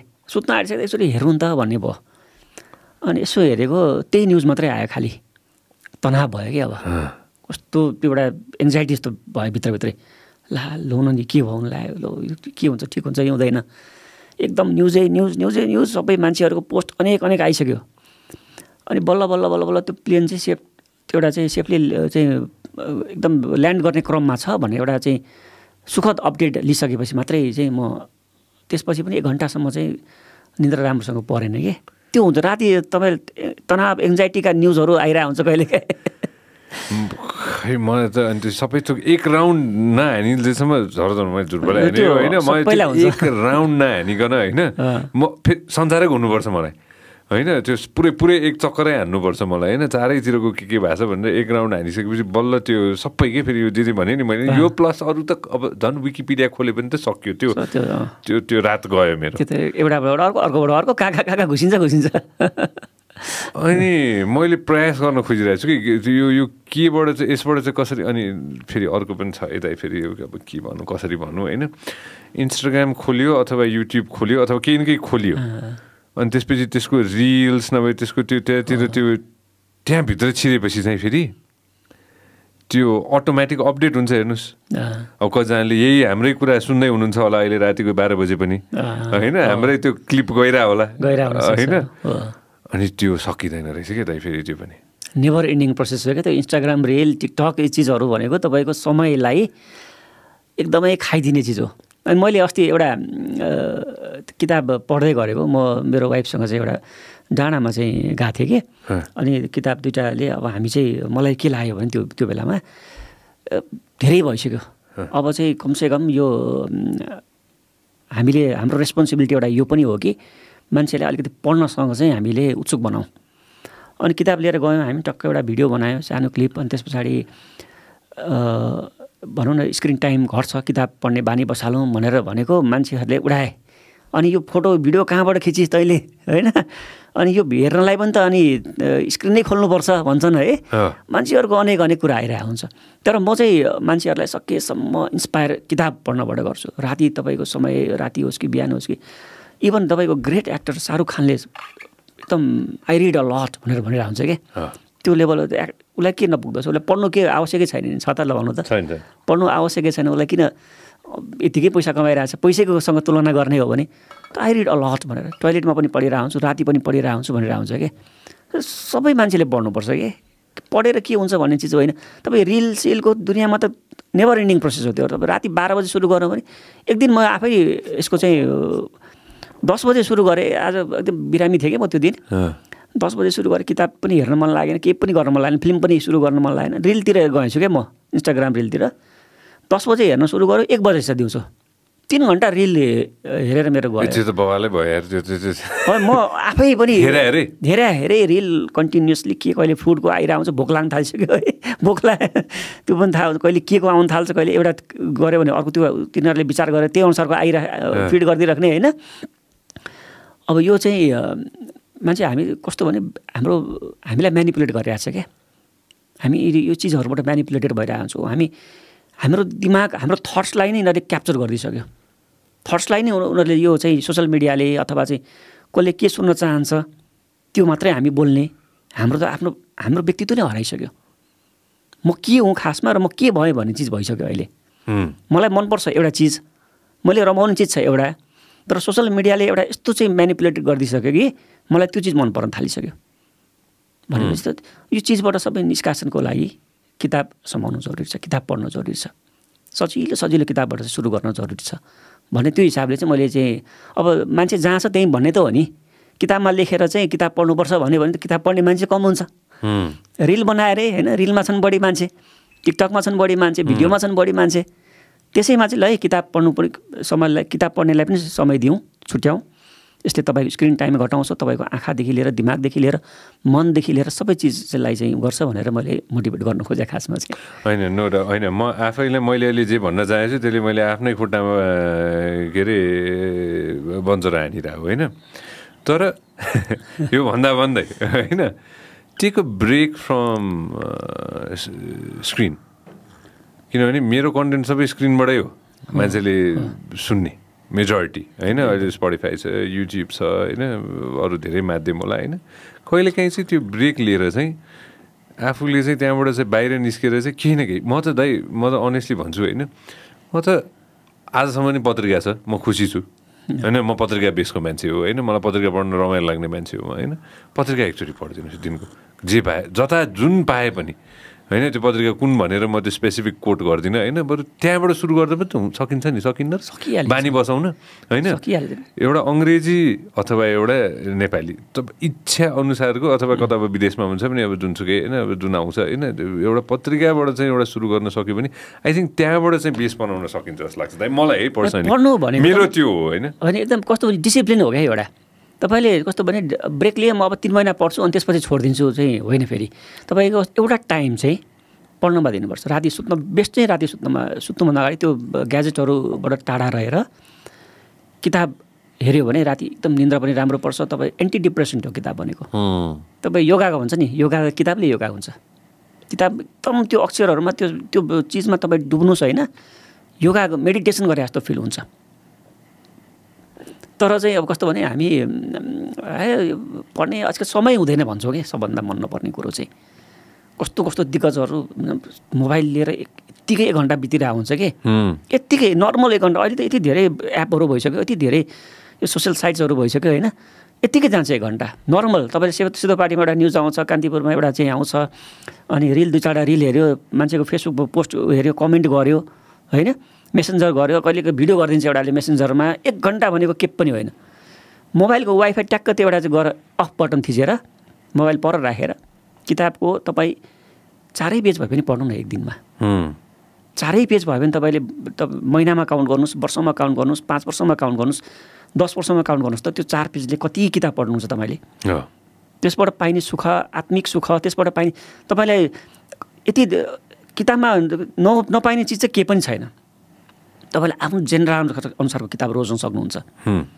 होइन? मैले त पढ्न जरुरी छैन भन्छ फेरि अर्को मान्छेहरूको एउटा एउटा क्याटेगोरी त्यो छ कि म त फलानु प्रोफेसनमा छु मैले पढ्ने जरुरी छैन। तपाईँको यार अहिले सेयर मार्केटको किताब आएको छ। सेयर मार्केटमा लगा लगानी गरेर चाहिँ मैले पढ्न जरुरी छैन भनेर भयो त सेयर मार्केटको किताब एउटा हिट भएको छ। शेयरबाट करोडपति भन्ने किताब छ रविन्द्र भट्टराईको। होइन? एभ्रिथिङको किताब छ कि? तपाईँको एउटा चाहिँ हाम्रो के अरे उहाँको नाम ठ्याक्कै अहिले मैले बिर्सेँ। युट्युब बनाउनुहुन्छ क्या सेयर मार्केट सम्बन्धी कि? भनौँ न उहाँ कति किताबहरू अगाडि राखेर उहाँले कस्तो मोटिभेट गरिरहनु भएको हुन्छ कि? अनि म पनि एकदम त्यो कहिलेकाहीँ कहिलेकाहीँ हेरिरहेको हुन्छु। सेयर मार्केट गऱ्यो भने तपाईँले किताब पढ्नुपर्छ। तपाईँ डक्टर हो। होइन डक्टर भयो भन्दैमा जब मेडिकल मात्रै पढ्ने भन्ने कुरा आउँदैन तर डक्टरहरूले चाहिँ पढ्नुहुन्छ फेरि। स्टुडेन्टले प्लस डक्टर जो भइसक्नु भएको छ उहाँले एकदम वाइड उहाँको ब्रोड छ क्या त्यो चाहिँ किताब पढ्ने एउटा जानर चाहिँ। तर कतिपय पेसा गर्नेहरूले चाहिँ पढ्नु मलाई जरुरी छैन मलाई खासै टाइम मिल्दैन म भ्याउँदिनँ। नभ्याउने भन्ने नै हुँदैन। तपाईँ दिनको एक घन्टा पढे हुन्छ कि? सिम्पल कुरा कि? यही यही यही भाषामा चाहिँ भनिदिनु पर्ने रहेछ कि होइन? त्यही भएर मैले रिल बनाउनु पऱ्यो कारण त्यो भयो कि? किताब पढ्नुहोस् भनेर रिल बनाउनु पऱ्यो। यो मैले आज पिकअप गरेको छु होइन? केही समय लगाएर सघाउँछु म यो होइन? अनि मैले एकजना साथीले मलाई मेसेज पठाइरहेको थियो कि होइन? सुन्न मैले यो पढिसकेपछि म आठ दिन बिहान बिहान पाँच बजी उठेर दौडेँ है। आठ दिनसम्म चाहिँ दौडेछ ऊ हेर्नु है। होइन अनि उसले हँसाएर भन्दै थियो आठ दिन चाहिँ म दौडेँ मैले गनाएको थिएँ आठ दिन अनि त्यसपछि पा फाइभ एएम सकिनँ मैले म सिक्स एएम क्लब जोइन गरेको छु भनेर उसले भन्दै थियो कि होइन। सो त्यो त्यो उसले त्यो भनिसकेपछि नि मैले थोरै ऊर्जा पाएँ होइन। म म- एटलिस्ट केही समय लगाएर सघाउन खोज्छु होइन। बडो बडो इन्ट्रेस्टिङ कुरा गर्नुभयो कि हजुरले होइन। जो साथीलाई जुन हिसाबले भन्न मिल्छ नि होइन त्यो टोन र त्यो शैलीमा भनिदियो भने मान्छे इन्ट्रेस्टेड हुन्छ जस्तो लाग्छ कि। उसलाई ठ्याक्कै त्यो अपोजिट वेमा भनिदियो भने मान्छे इन्ट्रेस्टेड हुँदैन। हुँदैन। पढ्न पढ्नलाई त कसैलाई फोर्स गर्ने त होइन हामीले होइन? किनभने फोर्स गऱ्यो भने त्यो बच्चा जस्तै त हो नि मान्छे। हरेक मान्छे खासमा बच्चालाई दोष दिने हो हामीले तर ठुलो मान्छे पनि बच्चा जस्तै हुन्छ यो यो कुरामा कि। त्यो भएकोले पढ्ने कुरामा चाहिँ जसलाई जे भनौँ अब रिल बनाएर भन् भने भन्ने कि अब अथवा चाहिँ किताबले यस्तो गऱ्यो भने एउटा स्टो सर्ट स्टोरी भनिदिने कि अथवा के भन्ने त होइन। अनि अर्को कुरो भनेको नेपालमा अघि हामीले फिल्मको कुरा कुरा गऱ्यौँ नि गडफादरदेखि लिएर होइन अनेक कुरा गऱ्यौँ कतिपय हलिउडमा चाहिँ बन्ने फिल्महरू चाहिँ किताबबाट बनिरहेको हुन्छ होइन? Inspired from the this novel होइन? अथवा नोभेल्ला भनेर चाहिँ ठ्याक्क त्यो फिल्मको अगाडि आइरहेको हुन्छ। राम्रो राम्रो फिल्म बनिरहेको हुन्छ। हो। हामी कहाँ राम्रो फिल्म बन्दैन? कति किताबहरू छन्? कति राइटर एकदम नोटवर्दी बुक्सहरू हामी चाहिँ लिन सक्छौँ। होइन? त्यो एउटा चाहिँ अफिसियल्ली लिएर बनाउन फिल्म त्यहाँबाट सक्छौँ। अथवा त्यहाँबाट केही चिज मात्रै लिएर पनि गर्न सक्छौँ। तर त्यसले त्यो चाहिँ एकदम आधिकारिक भएर त्यो पनि हामी गर्दैनौँ। अनि चाहिँ कस्तो हुन्छ फिल्मको क्वालिटी पनि राम्रो नआएको कारण त्यो हो जस्तो लाग्छ। धेरै फिल्महरू चाहिँ डुबिरहेको हुन्छ चलिरहेको हुँदैन। राम्रो फिल्म पनि बनिरहेको छ अहिले। होइन? त्यो आफैमा एउटा जस्टिस पनि भइरहेछ तर धेरैभन्दा धेरै राम्रो फिल्म आओस्। त्यो त्यसको लागि के त भने मेकरहरूले एक्टरहरूले टेक्निसियन्सहरूले किताब पढ्ने बानी गर्नु पऱ्यो कि? फास्ट पेस भयो नि त लाइफ होइन life. Life is life is very fast pace के त होइन? ल सिनेमा बनाउने ल भोलि सिनेमा बनाउने केमा सिनेमा बनाउने त?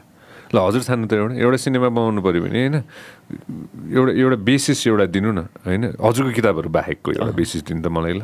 म चाहिँ प्रायः कस्तो नि किताब नै पढ्ने मान्छे भएको हुनाले यो हरेक किताब पढिसकेपछि यसमा सिनेमा बनायो भने कस्तो हुन्छ? त्यो पनि सोध्छु क्या म। मुना मदन मुना मदन त बनिसक्यो। होइन दुई हजार तेइसको भर्सन त्यसमा मेबी सकिन्छ। आजको लभरकै छ नि त सकिन्छ सिरिजको फुलै पनि अर्को अझै सकिन्छ होइन? बनिसकेको छ भन्न चाहिँ सिरिजको फुलमाथि पनि भन्न। सकिन्छ। विश्वेश्वर प्रसाद कोइराला किताबको चाहिँ त्यो एउटा पुरानो रेट्रो सेटिङ एउटा चाहिँ त्यो भनौँ न एउटा पिरियड ड्रामा जस्तो पिरियड ड्रामा नभनिहालौँ होइन? त्यो- टाइपको त्यो त्यो समयलाई चाहिँ हामीले उतार्नु पनि सक्छौँ कतिपय हदसम्म चाहिँ। कति किताबहरू छ क्या आगत भन्ने मैले एउटा पढेको आगत भवानी आगत। भवानी भिक्षुको चाहिँ किताब आगत। आगत। के छ स्टोरी एकदम फेभरेट मेरो सबभन्दा मनपर्ने मध्ये किताब त्यो पनि हो आगत होइन? स्टोरी लाइन भन्छ त्यो चाहिँ कस्तो भने जमिनदारी प्रथा चाहिँ एउटा राणाकाल जानुभन्दा अलि अगाडि त्यो जमिनदारी प्रथा कसरी चाहिँ त्यो उठ्यो राणाहरूले कसरी चाहिँ त्यो खोसे होइन? भनेर चाहिँ र त्यो काठमाडौँदेखि लिएर बनारस होइन? सम्मको सिटिङको कथा छ होइन? क्यारेक्टर एउटा चाहिँ दाजुभाइको स्टोरी पनि छ। एउटा एकदम इन्टेलेक्ट यही किताब हो होइन? इन्टेलेक्चुअल चाहिँ एउटा क्यारेक्टर त्यो बेलामा राणाकालमा एउटा महिला सम्झना भन्ने क्यारेक्टर छ कि? कस्तो इन्टेलेक्चुअल क्यारेक्टर लाग्छ तपाईँलाई कि त्यो बेलामा? जुन बेला तपाईँ पुरुषहरू नै स्कुल कलेज जाँदैन थियो होला। अथवा चाहिँ महिलाहरूको त परे जाओस् क्या कुरा त्यो त्यो बेलामा सम्झना जस्तो क्यारेक्टर म आज पनि सम्झिरहेको छु कि? अहिले हामी त्यो त्यो लेभलको बोल्ड त्यो लेभलको स्ट्रङ क्यारेक्टर हामी निर्माण गर्न सकिरहेको छैनौँ है? भनेको कस्तो त्यो त्यसमा सिनेमा बनायो भने कस्तो होला त? बनारस छ काठमाडौँ छ म, के अरे भैरवातिरको चाहिँ सेटिङ छ। खेतीपाती छ होइन? जमिनदारी प्रथा छ एउटा चाहिँ ठुलो परिवार छ। कस्तो रमाइलो कथा होला। म त म मेकर हुने भयो मसँग अलिकति त्यो भएको हुने भने म त एक सय एक कथाहरू चाहिँ यहाँ म भेटिरहेको छु कि। त्यो पनि त्यस्तो खर्चिलो पनि हुँदैन फेरि। जब कि हामी यहाँ एउटा चाहिँ एउटा गीतमा चाहिँ तिस लाख रुपियाँ खर्च गर्न थालिसक्यो अहिले होइन?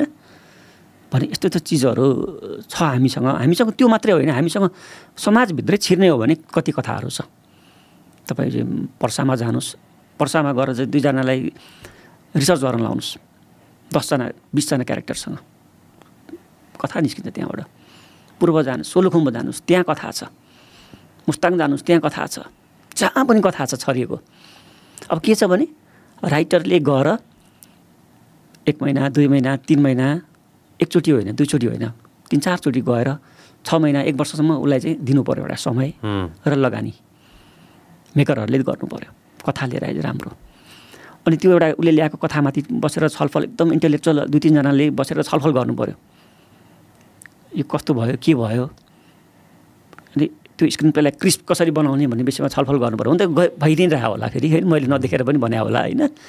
तर यो लेभलबाट चाहिँ हाम्रो समाजमै भएको कथालाई चाहिँ हामीले टिपेर ल्याएर अलिकति कमर्सियल अब कमर्सियल पनि हेर्नुपर्छ हामीले चाहिँ होइन? किनभने तपाईँको करोडौँ रुपियाँ एकदम धेरै आर्टिस्टिक उसमा चाहिँ पोट्रे गर्छु भन्ने उसमा चाहिँ जानुभन्दा पनि अलिकति पैसा उठाउनु पनि पर्छ भनेर पनि त्यो सोच्नुपर्छ। त्यसलाई अलिकति रङरोगन गरेर हामीले नयाँ चिज ल्याएर दिन सक्छौँ नि जस्तो लाग्छ मलाई चाहिँ। मान्छेले के खोज्छ भन्ने नै त्यो कन्फ्युजनमा भयो क्या त अहिले अनेस्टली मैले भन्छु होइन नगर्न लागि मान्छेले के खोज्छ नै थाहा भएन क्या त? अब संसारमा बार्बी पनि चलेछ ओपन हाइपर पनि चलेछ। दुइटै चलेछ। दुइटा कम्प्लिटली डिफ्रेन्ट छ। त्यो संसारको कुरा भयो त्यो। होइन त्यो कम्प्लिट डिफ्रेन्ट हो नि त एक हिसाबले भन्नुपर्दा होइन तर दुइटै चलाएछ मोस्ट प्रब्ली बार्बी त अहिलेसम्मको त मोस्ट हाइएस्ट ग्रसिङ सिनेमै भयो होला इफ आइम नट मिस्टेकन होइन अब हाम्रोमा कमेडी छँदैछ। त्यो कमेडी जनर छँदैछ त्यो। त्यो कमेडी जनरको त्यो लेगेसी सिनेमा पनि छन् त्यो कमेडी जनर छँदैछ। आर्ट हाउस ड्रामा होइन त्यो कतिको हजुर कतिको हेर्नुहुन्छ भन्नु त हेर्छु म। म सबै खालको सिनेमा हेर्छु नेपाली पनि हेर्छु होइन? अनि हामी कहाँ छौँ कस्तो छ? म तपाईँले भन्नु भने कमर्सियल सिनेमाको त म त पटक्कै विरोधी होइन फेरि। कतिपय चाहिँ अलिकति भनौँ न लेखक पत्रकारहरूको चाहिँ आउन सक्छ यो विचार कि यस्तो हुनुपर्छ उस्तो हुनुपर्छ भनेर अलि म्यानिपुलेटिभ कुराहरू आइ आइरहेको हुन्छ। तर म कमर्सियल फिल्मको एकदमै धेरै ठुलो सपोर्टर हुँ। तर कमर्सियल फिल्मको चाहिँ कमर्सियल एउटा चाहिँ दायराभित्रै बसेर पनि स्टोरी क्रिएट गर्नु गरिनुपर्छ भन्ने कुरा हो क्या। त्यसमा चाहिँ कति फ्लजहरू भइरहेको हुन्छ होइन? त्यो चिज किन भयो त? अझै अझै के गर्न सकिन्थ्यो? अझै कसो कसो गरेको राम्रो हुन्थ्यो? त्यो भनेर चाहिँ अनि कतिपय कुराहरूको चाहिँ म चाहिँ कस्तो कुराको विरोधी हो भने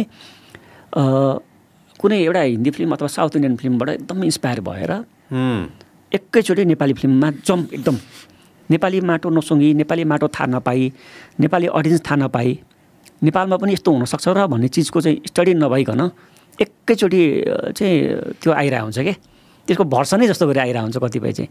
कपी पेस्ट कपी पेस्ट टाइपको अब कपी पेस्ट भने त्यस्तो धेरै पनि होइन तर चाहिँ अलिकति केटालाई केटी केटाको ठाउँमा केटी बनाइदियो होला अथवा चाहिँ आमाको ठाउँमा बुवा बनाइदियो होला यसरी चेन्ज भइरहेको हुन्छ कि? अनि अनि त्यो चिजहरूको चाहिँ म अलिकति त्यस्तो नभइदियो हुन्थ्यो। अलिकति काम गरे हुन्थ्यो स्क्रिन प्लेमा जस्तो लाग्छ मलाई चाहिँ। यो मैले धेरैचोटि भनेको छु दाइ होइन? मलाई म स्पेस छ भनेर भन्छु कि? म जो साथीहरूले चाहिँ हुन्छ नि होइन? यो गर्ने कि नगर्ने भन्छन् नि होइन? कति कुराहरू के कामहरू नयाँ सुरु गर्दाखेरि होइन? मैले भने अरे बाबा भएकै छैन। त्यही त। कसैले गरेकै छैन। तिमी आर्ट गर म साथ दिन्छु भन्छु कि म होइन? त्यो त्यो जुन जुन जुन तरिकाले पनि होस् होइन? त्यो आर्ट गर म साथ दिन्छु भनेर किनभने केही भएकै छैन भने। अरे बाबा यार त्यो प्रयास त गर्नु पऱ्यो नि त। कसैले त गर्नु पऱ्यो होइन अब गर्दै नगर्ने भने त थाहा नै हुँदैन होइन? अनि डिजिटलकै हिसाबले भन्नुपर्दा त अनेस्टली भन्दाखेरि आजको दिनमा साउथको सिनेमा चल्छ यहाँ। त्यही त। साउथको सिनेमा यहाँ चल्छ। म अरू साउथमा चल्छ म गएको छैन साउथ मलाई थाहा पनि छैन साउथ म साउथमा चल्छ भन्ने रिपोर्ट आइरहेको छ नि यहाँ चल्छ यहाँ चल्छ साउथको सिनेमा होइन? साथीहरूले मलाई भन्नुपर्दाखेरि ए बाबा तैँले त्यो सिनेमा हेरिस् त्यहाँ त्यस्तो भएको थियो भनेर भन्छ मैले हेर्दा हेरेको छैन तर मैले म बुझ्छु। कि उसले हेरिसक्यो उसलाई बडो मन परिसक्यो भनेर होइन?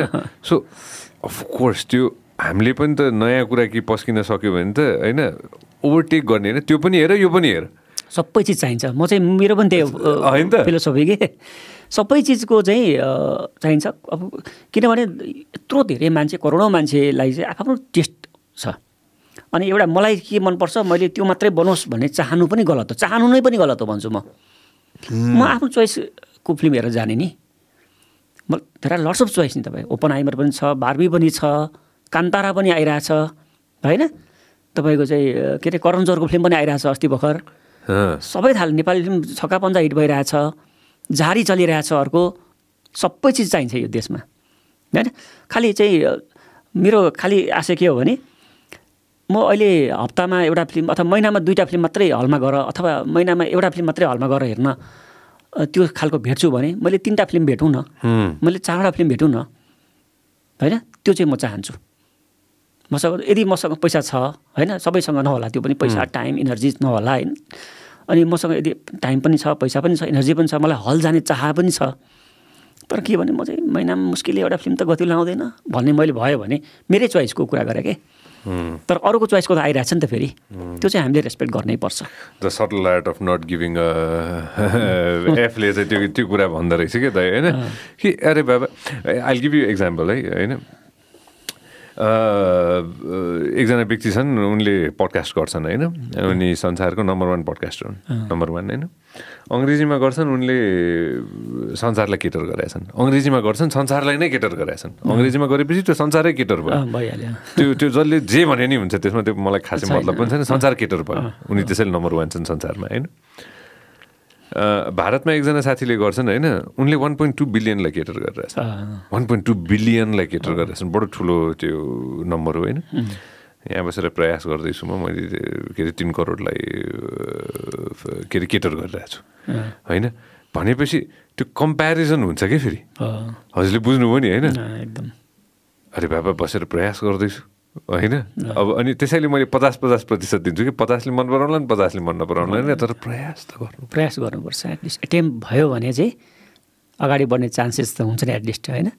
हुँदै भएन नोमिनेसनै भएन भने त्यो चाहिँ भनौँ न तपाईँले कुनै चाहिँ अवार्ड पाउनुलाई पनि नोमिनेसन पहिला त हुनु पऱ्यो नि त होइन?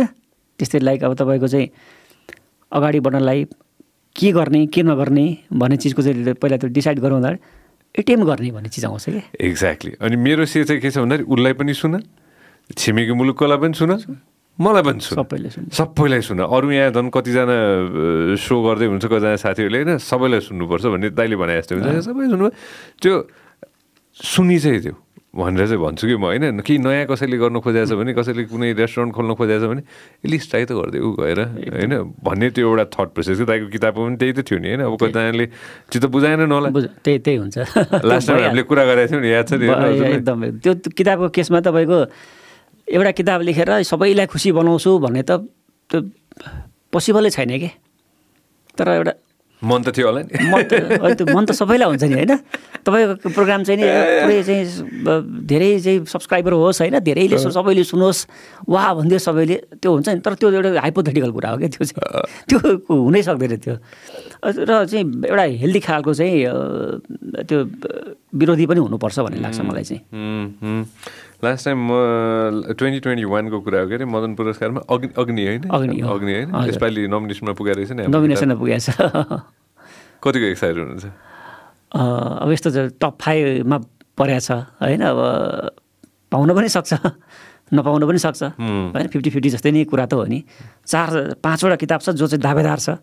रेस छ एउटा। गजब गजब किताब छन् गजब गजब किताब हुन्छ होइन? डेफिनेटली अब पाएँ ठिक छ खुसी हुने हो। पाएन भने यहाँसम्म आउनु पनि ठिकै हो राम्रो भयो।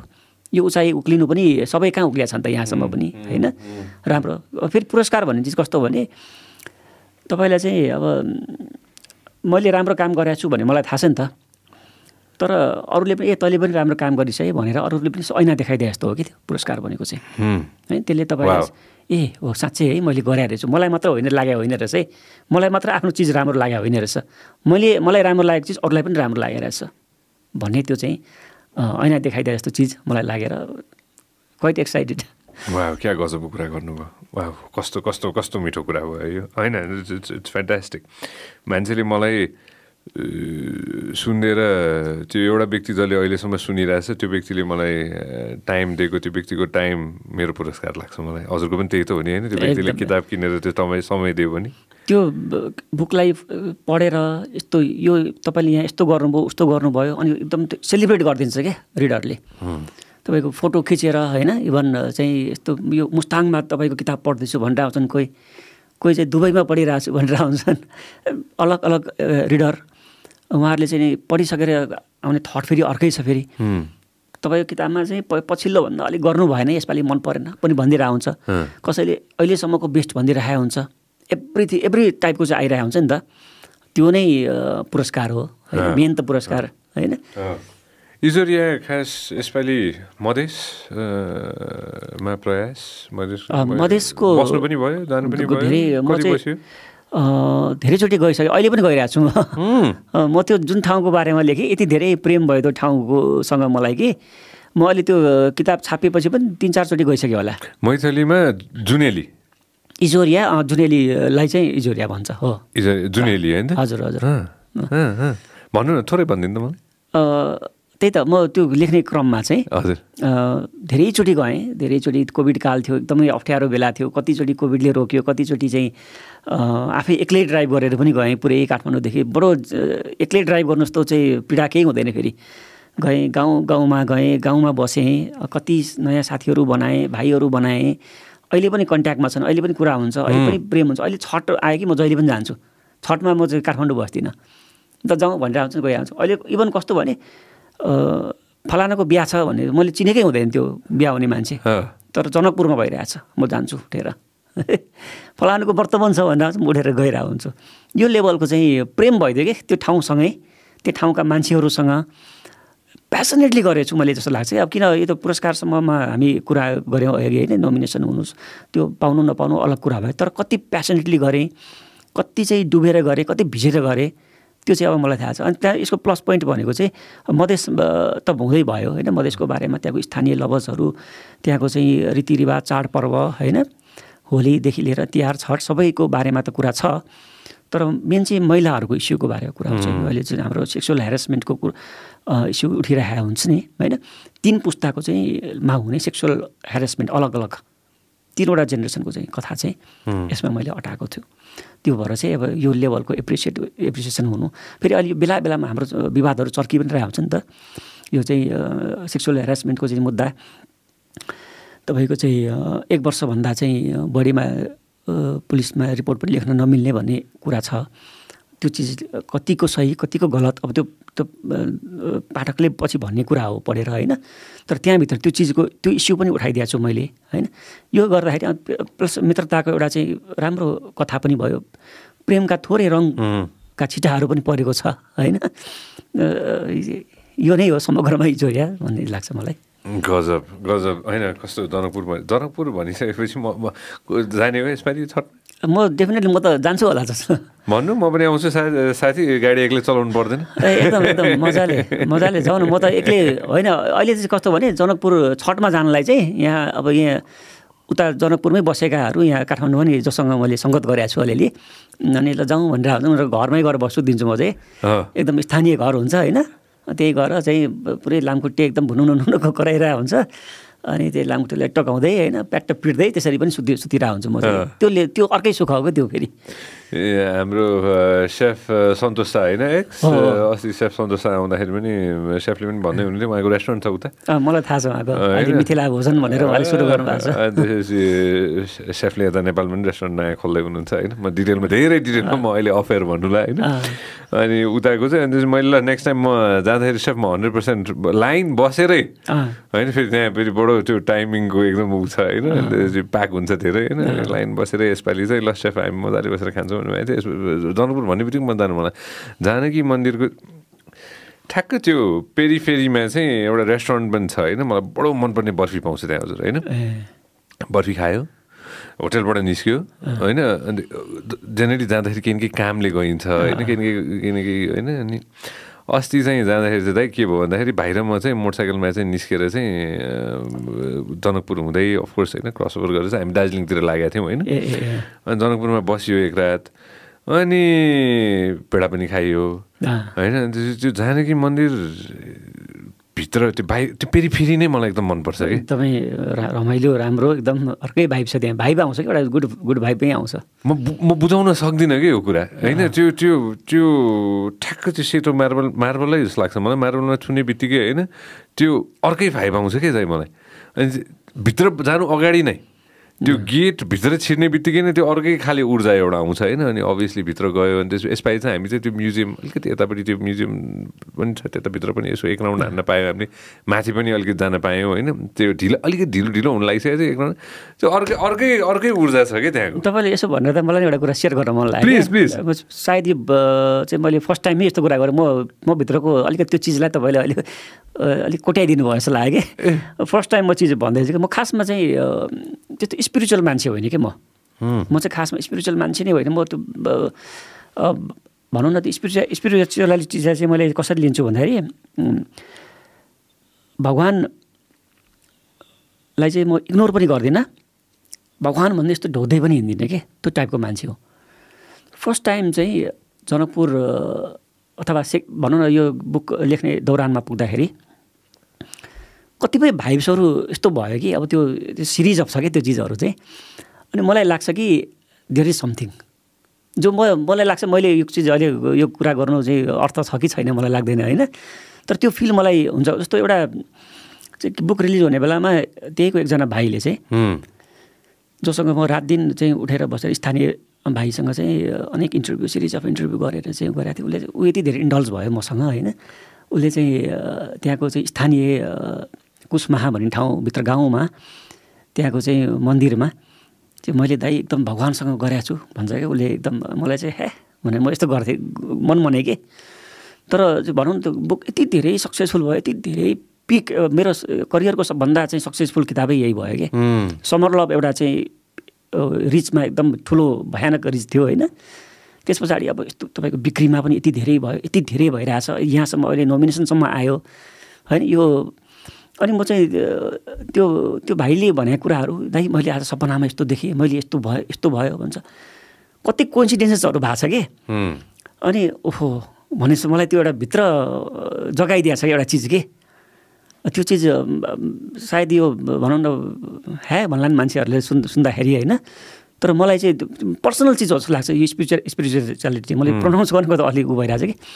अनि त्यसले गर्दाखेरि चाहिँ कहिले पनि म त्यो भनौँ न भगवान्मा चाहिँ पशुपति जाँदाखेरि अथवा कहाँ जाँदाखेरि होइन त्यो चाहिँ भित बाहिर त्यो भित्र छिर्न पनि मलाई अल्छी लाग्ने के मन्दिरको? बाहिर बाहिरैबाट म चाहिँ घुमेर फर्किने टाइपको। बाहिरबाट यस्तो गर्थ्यो अनि जुत्ता खोल्न जुत्ता खोल्नुपर्छ कि भित्र जाने? त्यो टाइपको मान्छे कि? अनेस्टली भन्दाखेरि होइन? तर चाहिँ त्यो जनकपुरले चाहिँ त्यो ठाउँमा मात्रै चाहिँ फेरि है मलाई चाहिँ कस्तो भएको छ भने त्यहाँ। छ छ। किनभने यत्रो सिङ्गे किताब लेखाएँ। मलाई बोलायो कि फेरि? किताब लेख्नै बोलायो। मैले चाहिँ ठाउँ चुज गर्दाखेरि पनि अ, वीरगञ्ज गरौँ कि जनकपुर गरौँ कि भन्ने भइरहेको थियो कि? अनि अथवा मधेसकै अरू कुनै ठाउँ गरौँ कि अनेक ऊ आइरहेको थियो। अनि मलाई जनकपुरले घन्टी बजे जस्तो लाग्यो कि। त आइज है भनेर बोलाए जस्तो लाग्यो मलाई। कति चिज सपनामा सपना र विपनाका कुराहरू जोडिया छन् यहाँ होइन?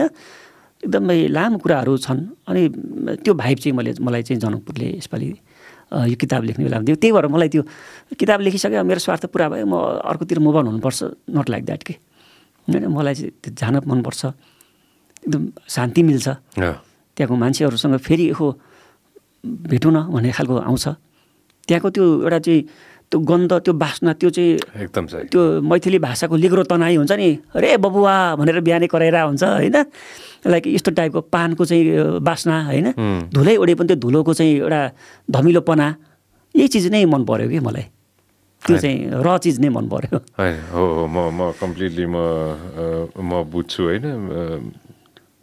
एउटा बडो इन्ट्रेस्टिङ कुरा लिएर आएको छु कि एक्स मेरो त्यो हिजो मैले लिएर आएको त्यो साँझ मैले दिएको थिएँ नि होइन? कहाँ राखेको छ त्यो? यतैतिर छ कि कता छ? यहीँ छ कहिले उ त? कता छ? कहाँ राखेको छ?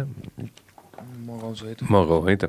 त्यो म भने नि मैले होइन त्यो कहिलेकाहीँ त्यो आउट अफ द बक्स जानुपर्छ कि दाइ मलाई चाहिँ होइन त्यो चाहिन्छ। त्यो चाहिँदो रहेछ कि होइन त्यो त्यो त्यो जता भए पनि एक एक दुई दिनको लागि चाहिँ एउटा छोटा छोटो ब्रेक मात्र लियो भने पनि त्यो रिचार्ज गर्ने एउटा त्यो मौका पाउँछु मैले होइन। यतिकै पनि जिन्दगी अहिले अर्कै छ अलि फास्ट पेसै छ होइन त्यो त्यो त्यो भयो अब यस्तो हुन गयो समय युग नै त्यही भइदियो कि अहिले। फास्ट यो फास्ट पेस नै युग भइरहेछ नि त हाम्रो सबैको लाइफै त्यही भइरहेछ कि अहिले कि। जस्तो म म चाहिँ अलग छु यो यो यो यो विषयबाट चाहिँ धन्य छु जस्तो लाग्छ मलाई चाहिँ। होइन यो लकी होइन। म म आफूलाई पनि म खुसी छु। होइन मैले कहिले पनि त्यो हुन्छ नि होइन म यो फास्ट पेस जिन्दगीमा चाहिँ म दुःखी छु भनेर कहिले पनि भन्दैन। I'm very happy I'm very fortunate पनि। होइन कि मैले जस्तो खोजेको छु मैले त्यस्तै जिन्दगी पाएको छु होइन। टाइम टाइममा ब्रेक लिँदाखेरि चाहिँ त्यो पर्सपेक्टिभ आउँदो रहेछ कि एउटा। अनि चितवन गइयो होइन केही समयदेखि प्लान गर्दै थिएँ साथीभाइहरूसँग चितवन गयो अनि त्यो कसरा भन्ने एकदम ब्युटिफुल ठाउँ छ अनि त्यता गयो बसियो। अनि बाटोमा जाँदा जाँदै दुई तिन थोक भयो। म आज भन्छु भनेर थिएँ। एकदम एकदम। पहिलो त हामी अफकोर्स ल्यान्ड गऱ्यौँ होइन गाडीमा बस्यौँ गाडीमा बस्यौँ म साथीभाइहरूसँग गएको थिएँ होइन गयो भने त्यसपछि एकजना मेरो साथी अ, चुरोट पिउनुहुन्छ होइन। अनि त्यसपछि ए होटल ए एउटा चुरोट खानु पऱ्यो भनेर चाहिँ होइन हामीले हामीले भन्यौँ कि कतै चुरोट खरिद गर्ने एउटा ठाउँ होइन उहाँ फेरि एउटा त्यो स्पेसिफिक चुरोट खानुहुन्छ होइन? अनि त्यो त्यो कतै यतै पाइहाल्यो भनेर रोक्यौँ। भने त्यो चुरोट खानु अगाडि चाहिँ एउटा त्यो के हुन्छ नि केही सोडा केही खरिद गरौँ केही न केही खरिद गरौँ न केही उता लाँदाखेरि चाहिँ केही चक्लेट चक्लेट दुई चारवटा खरिद गरेर लगौँ न भन्ने कुरा भयो। अनि त्यहाँ रोक्यौँ। चक्लेट चक्लेट खरिद गऱ्यौँ भने सिगरेट छ भनेर सोद्धाखेरि यहाँ किन्न पाइँदैन भनेर ए यहाँ बेच्न पाइँदैन भनेर चाहिँ कुरा आयो कि। मेरो साथी म मुसु मुसु हाँसिरहेको थिएँ होइन? मैले कति सुनेको थिएँ मैले तर मलाई थाहा थिएन होइन? किन भनेर मैले सोधेँ होइन? अन्त मेरो साथीले किन भनेर सोध्यो? माफ मेरो साथीले किन भनेर सोद्धाखेरि चाहिँ त्यहाँ साथीले कस्तो मजा गजब कुरा गर्नुभयो कि क्यान्सर अस्पताल अस्पताल नजिक ओके। होइन सो त्यो पेरिफेरीमा चाहिँ होइन मैले त्यो फेरि फेरिमै नो स्मोकिङ जोन रहेछ कि क्या? पेरिफेरीमा बेच्नै नपाइने। ए बेच्नै नपाइने। होइन। नो स्मोकिङ त परै जाओस् बेच्नै नपाइने। बेच्नै नपाइने होइन? त्यो- भनिसकेपछि म बडो खुसी भएँ। राम्रो कुरो एकदमै राम्रो कुरो। म म बडो खुसी भएँ। होइन अब त्यहाँको त्यो रुल होइन? अनि त्यसपछि म बडो खुसी भएँ। मलाई मलाई बडो मन पऱ्यो कुरा। मलाई पनि मन पऱ्यो अहिले सुनेर। मलाई मलाई अझ के लाग्यो भने त्यो त हस्पिटलको चाहिँ कमसेकम यति मिटरसम्म चाहिँ चुरोटै बेच्न नपाइने भन्ने लागे लागु गर्दै पनि हुने जस्तो लाग्यो मलाई अहिले। होइन अनि त्यो भनिसकेपछि म बडो खुसी भएँ होइन? म अरे वाह! होइन? अनि मैले मेरो साथीले त जिस्केर मैले ल हेर त्यो चुरोटको चाहिँ अनि त्यसपछि त्यहाँ चाहिँ त्यो के अरे के भन्छ त्यसलाई चुरोट पिउनु नपाउने भनिसकेपछि बडो खुसी भयो त्यहाँबाट लाग्यो होटल गयो होटल पुगिसकेपछि अब अफर सबै थोक होइन? अनि भोलिपल्ट चाहिँ जङ्गल जङ्गलबाट मनपर्छ मलाई। मलाई पनि। जङ्गल चाहिँ मलाई दाइ किन किन त्यो अर्कै त्यो एनर्जी के एउटा जङ्गलको त्यो हामी केही पनि होइन खाले फिलिङ आउँछ कि मलाई जङ्गलमा पुग्दाखेरि चाहिँ। किनभने त्यहाँ त्यो सपोज भनौँ न एक रात त्यहाँ जङ्गलमा कटाउनु पऱ्यो भने होइन र केही पनि त्यो जङ्गलमा त्यो अर्कै छ त्यो। त्यो एक किसिमको त्यो अर्कै फिलिङ छ होइन। नेचरसँग एकदम नजिकै पुगिन्छ जस्तो लाग्छ जङ्गलमा चाहिँ मलाई। जङ्गल पुगे जङ्गल पुगेपछि मदन दाई भन्ने हुन्छ हाम्रो नेचुरलिस्ट होइन लास्ट टाइम पनि उहाँले घुमाउनु भएको थियो अनि यसपालि पनि यसपालि चाहिँ यो समयमा चाहिँ नेसनल पार्क चाहिँ पाइँदैन तिन महिना बन्द हुँदो रहेछ नेसनल पार्क है कम्युनिटी फरेस्टमा चाहिँ हामी गएको थियौँ गैँडा देखियो होइन के अरे सानो एउटा त्यो क्रोकोडाइल होइन एक्ज्याक्टली के भन्दो सानो खाले चाहिँ क्रोकोडाइल जस्तै हुँदो रहेछ होइन त्यो पनि देखियो होइन सबै देखियो अनि गैडा गैडाको बच्चा पनि देखियो होइन त्यो सबै भयो अनि त्यसपछि त्यहाँ बसेर यतिकै त्यो के अरे त्यो त्यो जिपमा चाहिँ जिपबाट ठ्याक्क तल हामी केही समयको लागि जिपबाट केही समयको लागि ओर्लाएको थियो। अनि त्यसपछि यतिकै के त्यो ठ्याक्कै यो डन्डा अर्को जाउ त एकछिनमा देखाइहाल्यो है। डन्डा त्यहाँ राखिएको थियो होइन। यही डन्डा मैले होइन त्यहाँ थियो। अनि यतिकै टिपेर म यतिकै त्यो आनन्दले हुन्छ नि होइन जस्ट नेचर इन्जोय गरिरहेको थिएँ। यसो सोचेँ त्यो यो पल बडो रमाइलो थियो कि? होइन? एकदम एकदम। अनि यसो सोचेँ मैले अनि मैले मन दाइले चाहिँ दाइ एक सौ माग्छु। होइन पाइन्छ भनेर उहाँलाई जिस्केर भने मैले अनि त्यसपछि के चाहियो भनेर उहाँले के चाहियो भाइ भनेर भन्नुभयो अनि दाइ यो डन्डा चाहिँ मलाई बडो मन पऱ्यो। मैले यति एउटा चाहिँ होइन मैले मैले मागेँ नै भनेर मैले भने अनि उहाँले जिस्केर यो जति लगे पनि हुन्छ यो। होइन यसले यदि तपाईँलाई चाहिँ यहाँको चाहिँ होइन चिनो मात्र पनि होइन यहाँको महसुस गराउँछ भने यो समात्दाखेरि होइन अफकोर्स नेचर तपाईँलाई महसुस गराउँछ भने यो डन्डा तपाईँले समातेर चाहिँ होइन लानुहोस्। अनुभूति हो नि त मुख्य होइन? अनि उहाँले त्यो भनिसकेपछि यो एउटा चाहिँ मैले चाहिँ बोकेर ल्याएँ। होइन? यसले यसले मलाई यसले मलाई चितवन पुऱ्याउँछ म यहाँ बसी बसी। यो समात्दाखेरि म नेचरमा पुगेँ। म त्यो जङ्गलमा पुगेँ होइन? म चाहिँ त्यो किसिमको मान्छे परेँ दाइ। त्यो त्यो स्पिरिचुअल सेन्स भने कि यसलाई के भन्ने अब होइन? त्यो त्यो ठाउँको त्यसैले यहाँ यो कतिजना साथीहरू आउनुहुन्छ होइन? चिनो छोडेर जानुहुन्छ कि मलाई? होइन अनि त्यसले चाहिँ कतै न कतै यो यो यो यहाँभरिको यो चिनोले चाहिँ मलाई होइन त्यो त्यो ठाउँ पुगे पनि नपुगे पनि त्यो ठाउँको त्यो महसुस गराइदिन्छ कि? त्यसैले यो चिनो छ क्या त यहाँ टन्नै? एकदम राम्रो कति सुन्दर रहेछ। होइन अब अर्को पालि उता जनकपुर जाँदाखेरि केही न केही चिनो बोकेर ल्याउनु पर्ला उताको पनि। त्यो भयो भने झन् रमाइलो हुन्छ। अथवा अथवा हजुर किताब राख्छु म। मैले ठ्याक्कै अहिले त्यही नै सोचिरहेको। किताब राख्छु म। मैले किन ल्याइने किताब भनेर म अहिले यहाँ अफसोस गरेर मेरो किताब पनि यहाँ हुन्थ्यो एउटा होइन इजोरिया ट्याक्क राख्न पाए पाएको भए जस्तो। यति किताबहरू हुँदाखेरि कस्तो मलाई अहिले अहिले आएर थपथप भयो थाहा पाएपछि। होइन म राख्छु म राख्छु। होइन म ल्याएरै राख्छु म। म होइन म ल्याएर राख्छु नेक्स्ट टाइम आउँदाखेरि साइन गरेर छोड्नु होइन त्यो भयो भने त्यो बस्छ कि त्यो खै अब यो आफ्नो व्यक्ति व्यक्तिमा डिपेन्ड हुन्छ होइन मलाई चाहिँ त्यसरी त्यो त्यो केही न केही केही न केही एउटा चिनो मैले राखेँ भने चाहिँ म त्यहीँ पुगाएँ अथवा त्यो त्यो समय तितो या मिठो त्योसँग चाहिँ मलाई फरक छैन किनभने कति तितो अनुभवहरू पनि छन् होइन त्यो ठाउँहरूको होइन समय समयअनुसार त्यो अनुभव फेरि तितो पनि छन् मिठा पनि छन् होइन फेरि मिठा मात्र यहाँ राख्छु भने पनि अथवा त्यो त्यो फेरि त्यो त्यसले त्यसले त्यो मान्छे एउटा त्यो कम्प्लिट हुँदैन जस्तो लाग्छ कि मलाई सम्झिने पनि फेरि हामीले मिठो भन्दा पनि तितो सम्झिन्छौँ नि त बढी होइन तपाईँलाई एउटा सेतो सर्टमा एउटा दाग लाग्यो भने देखिन्छ दाग मात्रै होइन सेतो भाग त मान्छेले अब्जर्भै गर्दैन ट्याक्क आँखा त्यही दागमा जान्छ? त्यो तितो समय भनेको त्यही होला कि? हामी सब कति बोरिङ दिनहरू बितेर हुन्छ म म त प्रायः घरमा बिताउँछु मेरो घरमै बित्छ दिन।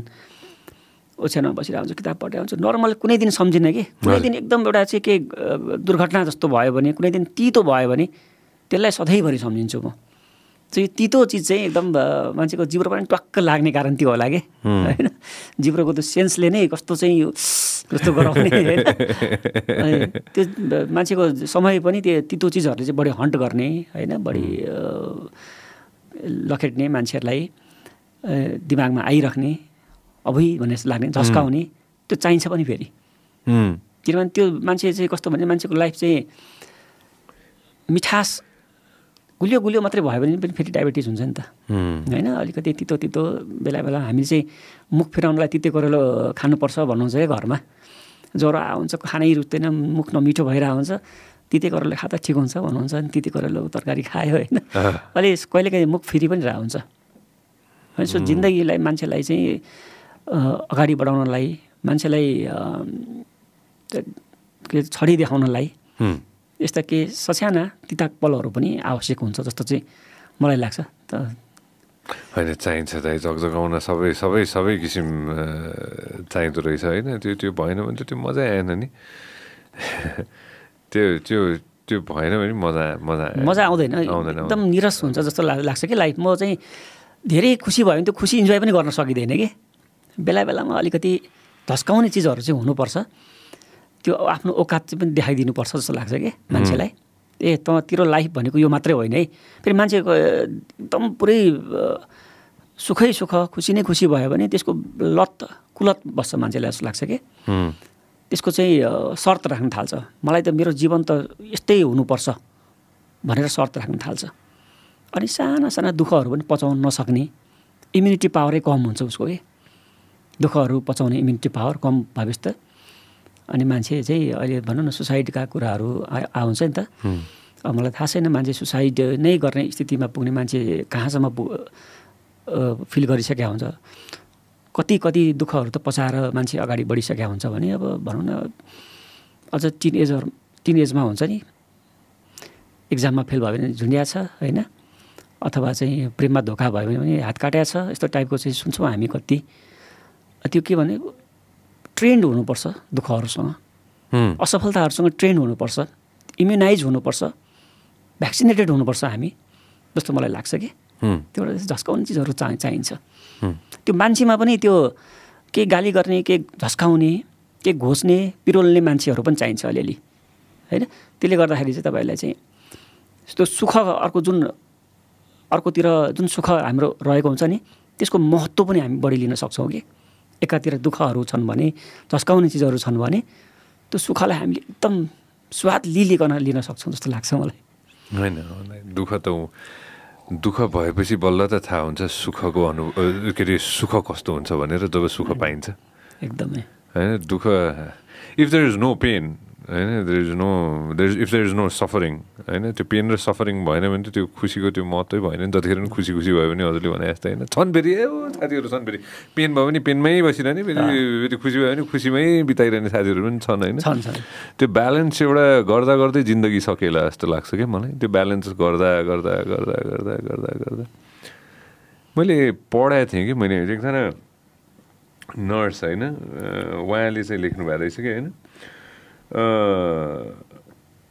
मर्नु मर्नु अगाडि धेरैजनासँग यो सोधिया रहेछ कि होइन? अनि त्यसपछि के के मान्छेले चाहिँ के के खोज्दो रहेछन् भनेर होइन? अनि सबसे पहिला काश म सबैजनालाई भन्दाखेरि चाहिँ होइन समय एउटा रहेछ। अझ समय भइदियो हुन्थ्यो भन्ने चाहिँ एउटा चाहिँ त्यो एउटा त्यो मेन मेन कुरा रहेछ। सँगसँगै चाहिँ मेरो रिलेसनसिप्स चाहिँ मैले बेटर बनाउन सक्ने भइदिएको भए भन्ने पनि उहाँले चाहिँ धेरैजनालाई सोद्धाखेरि चाहिँ होइन भनेका रहेछन् कि। एउटा समय अझै होस्। एउटा मैले काश मैले मेरो साथीभाइ इष्टमित्र मेरो परिवारसँग मैले रिलेसनसिप राम्रो बनाउन मजबुत बनाउन सकेको भए भन्ने एउटा रहेछ भने अर्को यो यो चाहिँ मैले चाहिँ सुन्दाखेरि नै म छक्क परेको थिएँ कि। I should have worked harder भन्ने रहेछ कि। मैले काम यति गरेँ कि मैले सबै थोक अरू सबै बिर्सेँ भनेर के? रिलेसनसिप पनि बिर्सेँ। आफ्नो लागि समय निकाल्न चाहिँ मैले छुट्याएँ भन्ने चाहिँ मान्छेले लास्टमा गएर चाहिँ आफ्नो एन्डतर्फ चाहिँ मान्छेले त्यो भन्दो रहेछ क्या अनि मलाई पनि लाग्ने नि कुरा त्यही हो। मान्छे खुसीका कुराहरू हामी गर्छौँ नि बडा फिलोसफी कुराहरू हुन्छन् अँ, होइन धेरै मोटिभेसनल कुराहरू हुन्छन् धेरै सुनिसक्यो धेरै गरिसक्यो। तर मान्छे सबैभन्दा प्रारम्भिक शर्त भनेको चाहिँ आफू नै खुसी हुनुपर्छ। आफू नै खुसी भएन आफूले अरूलाई खुसी बनाउनै सक्दैन। मलाई चाहिँ त्यो लाग्छ है। अरू आफूलाई आफू मिठाई अरूलाई दिनु जहाँ छ भनेर चाहिँ भन्ने बेलाबाट हामी अलिकति अगाडि आइसक्यो जस्तो लाग्छ। आफूलाई मिटाएर आफू दुखी भएर आफू बेखुसी भएर त्यो खुसी त अरूसँग स- सार्नै सक्दैनौँ हामी जस्तो लाग्छ मलाई। सबभन्दा पहिला चाहिँ आफू बल्नुपर्छ। आफू उज्यालो हुनुपर्छ। आफू उज्यालो भयो भने त्यो प्रकाश अरूसम्म जाने हो। आफू नै अँध्यारो छ भने अरूसम्म हामी प्रकाश कसरी पुर्याउन सक्छौँ? मलाई चाहिँ त्यो लाग्छ होइन? त्यो भएर म चाहिँ प्रारम्भिक शर्त हरेक मान्छेले सबभन्दा पहिला वर्क गर्नुपर्ने कुरा चाहिँ आफूले आफूलाई खुसी बनाउनुहोस्। प्रायः सबै मान्छे आफूले आफूलाई खुसी बनाउन तत्पर भयो भने अरूलाई खुसी बनाइराख्नै पर्दैन। तर मलाई लाग लाग्ने कुरा चाहिँ त्यो आफूलाई आफ्नो ज्योति बलियो आफ्नो आफू बल्यो भने आफू चाहिँ चम्किलो भयो भने नै अरूलाई पनि जाने हो त्यसको चाहिँ प्रकाश। त्यो हुनाले आफूमा चाहिँ काम गर्नुपर्छ धेरै जसो हिजो हिजोको कुरा के? सुबिन्दा खास यो भन्दा भन्दा एकचोटि याद आयो। हामी डोमेस्टिकमा थियौँ होइन? अनि हामी जहाजमा फर्केर आयौँ अनि त्यसपछि कस्तो हाँसउठ्दो कुरा के भयो भन्दाखेरि चाहिँ ब्याग छुट्याएर रहेछ हाम्रो एउटा भरतपुरमा होइन? अनि त्यो ब्याग अर्को जहाजमा आयो होइन? त्यो आउँदा आउँदै लाग्यो आधा आधा घन्टा पैँतालिस मिनट एक घन्टा जस्तो लाग्यो होइन? अब त्यो छुट्छ सामान कहिले काहीँ होइन? सामान छुट्या रहेछ। थ्याङ्क थ्याङ्क गड जहाज अर्को जहाज आउँदै थियो अर्को जहाजमा आयो होइन? थ्याङ्क्स टु द एयरलाइन्स अनि त्यो समयमा चाहिँ हामीले चाहिँ के सोच्यौँ भन्दाखेरि इन्टरनेसनलको तल त्यो हजुर जानुभएको छ कि छैन? पार्किङ लटमा खाने ठाउँहरू टन्नै छ कि? होइन टन्नै रेस्टुरेन्टहरू छन् होइन? थकाली छ सबै थोक छ हामीले यसो सोच्यौँ ठिकै छ अब त्यो ब्याग कुर्दा कुर्दा हामी सबैजना जाउँ न त तल गएर खाउँ भन्ने कुरा भयो। डोमेस्टिकबाट इन्टरनेसनल हुँदै त्यो तल जानलाई चाहिँ त्यो स्टेप्सबाट तल जाने ठाउँ छ होइन।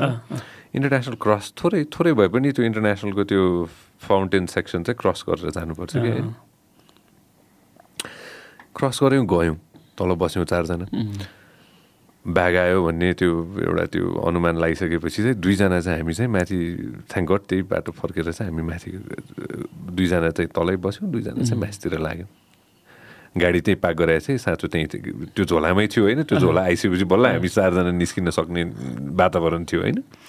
हामी दुईजना माथि म र मेरो एकजना साथी हामी माथि खुड्किलो चढ्यौँ अनि खुड्किलो चढिसकेपछि त्यो त्यो राउन्ड अबाउट छ क्या त्यहाँ? जहाँ चाहिँ त्यो फाउन्टेन छ होइन। अहिले त फाउन्टेनमा चारवटा चार चारवटा हो कि? छवटा चाहिँ ऊ पनि रहेछ के अरे? अम, अम्खरा भन्छन्? अम्खरा? अम, अम्खरा भन्नु कि? एक्स हेल्प मी आउट त।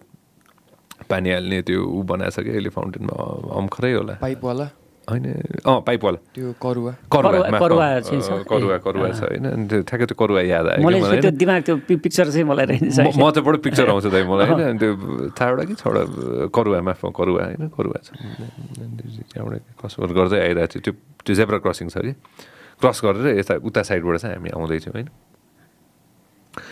दुई तिनजना भाइ बहिनीहरू आउँदै हुनुहुन्थ्यो होइन। एकजना भाइको आँखाभरि आँसु थियो कि? ए। मैले सोधिनँ कि? किनभने मैले सोध्नु परेन कि? मैले बुझेँ कि?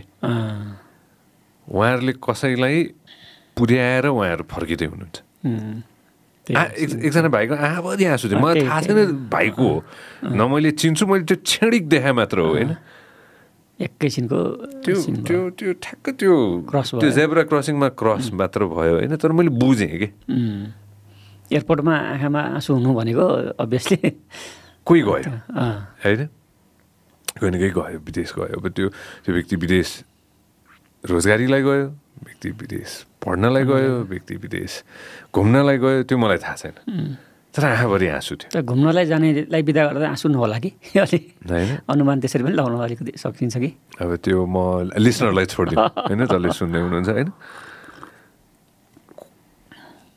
कोही व्यक्ति जाँदाखेरि सपोज हजुरको किताब बोकेर गएको छ अरे अथवा मेरो कार्यक्रम उसले डाउनलोड गरेर गएको छ अरे जहाजमा सुन्दैछ अरे अथवा हजुर किताब पढ्दैछ अरे। कहिले चाहिँ सोच्नु भएको छ भन्नाले अलि अलिकति। इलाबोरेट गरौँ। त्यो व्यक्तिको मनमा के बितिरह होला? ए ओके।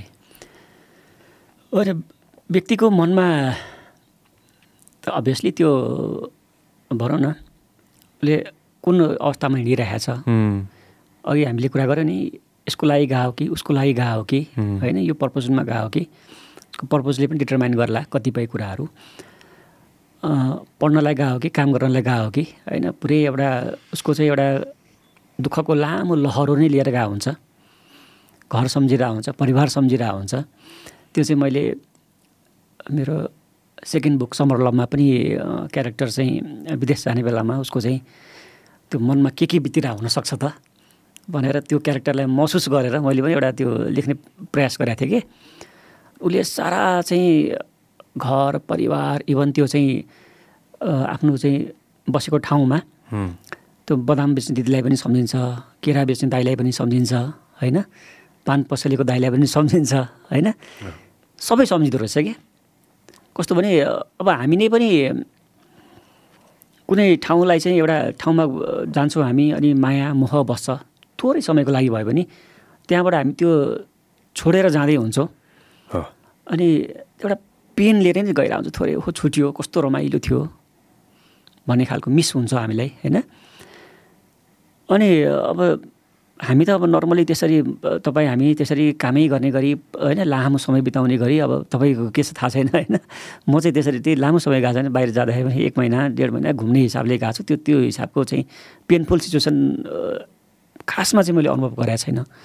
तर मान्छेहरूको चाहिँ त्यो त्यहाँ एयरपोर्टमै गएर हेरिरह्यो भने पनि होइन तल बाहिरैबाट चाहिँ माला लाएर होइन त्यो सुटकेस घिसार्दै हिँडेको अनि त्यस पछाडि चाहिँ उनीहरूको आँखामा त्यो एउटा देखिरहेको हुन्छ मेरो साथीलाई पनि एकचोटि मैले मेरो सबभन्दा मिल्ने साथीलाई विदा गर्न गएको थिएँ एयरपोर्टमा। कहिले पनि रोगो कहिले पनि देखेको थिइनँ कि मैले हतपत। अनि ऊ चाहिँ अब क्यानाडामा चाहिँ निर्वासित नै भयो भनौँ है। पाँच वर्ष छ वर्ष अगाडि चाहिँ जाँदाखेरि एयरपोर्टमा विदाई गर्न गएको थिएँ।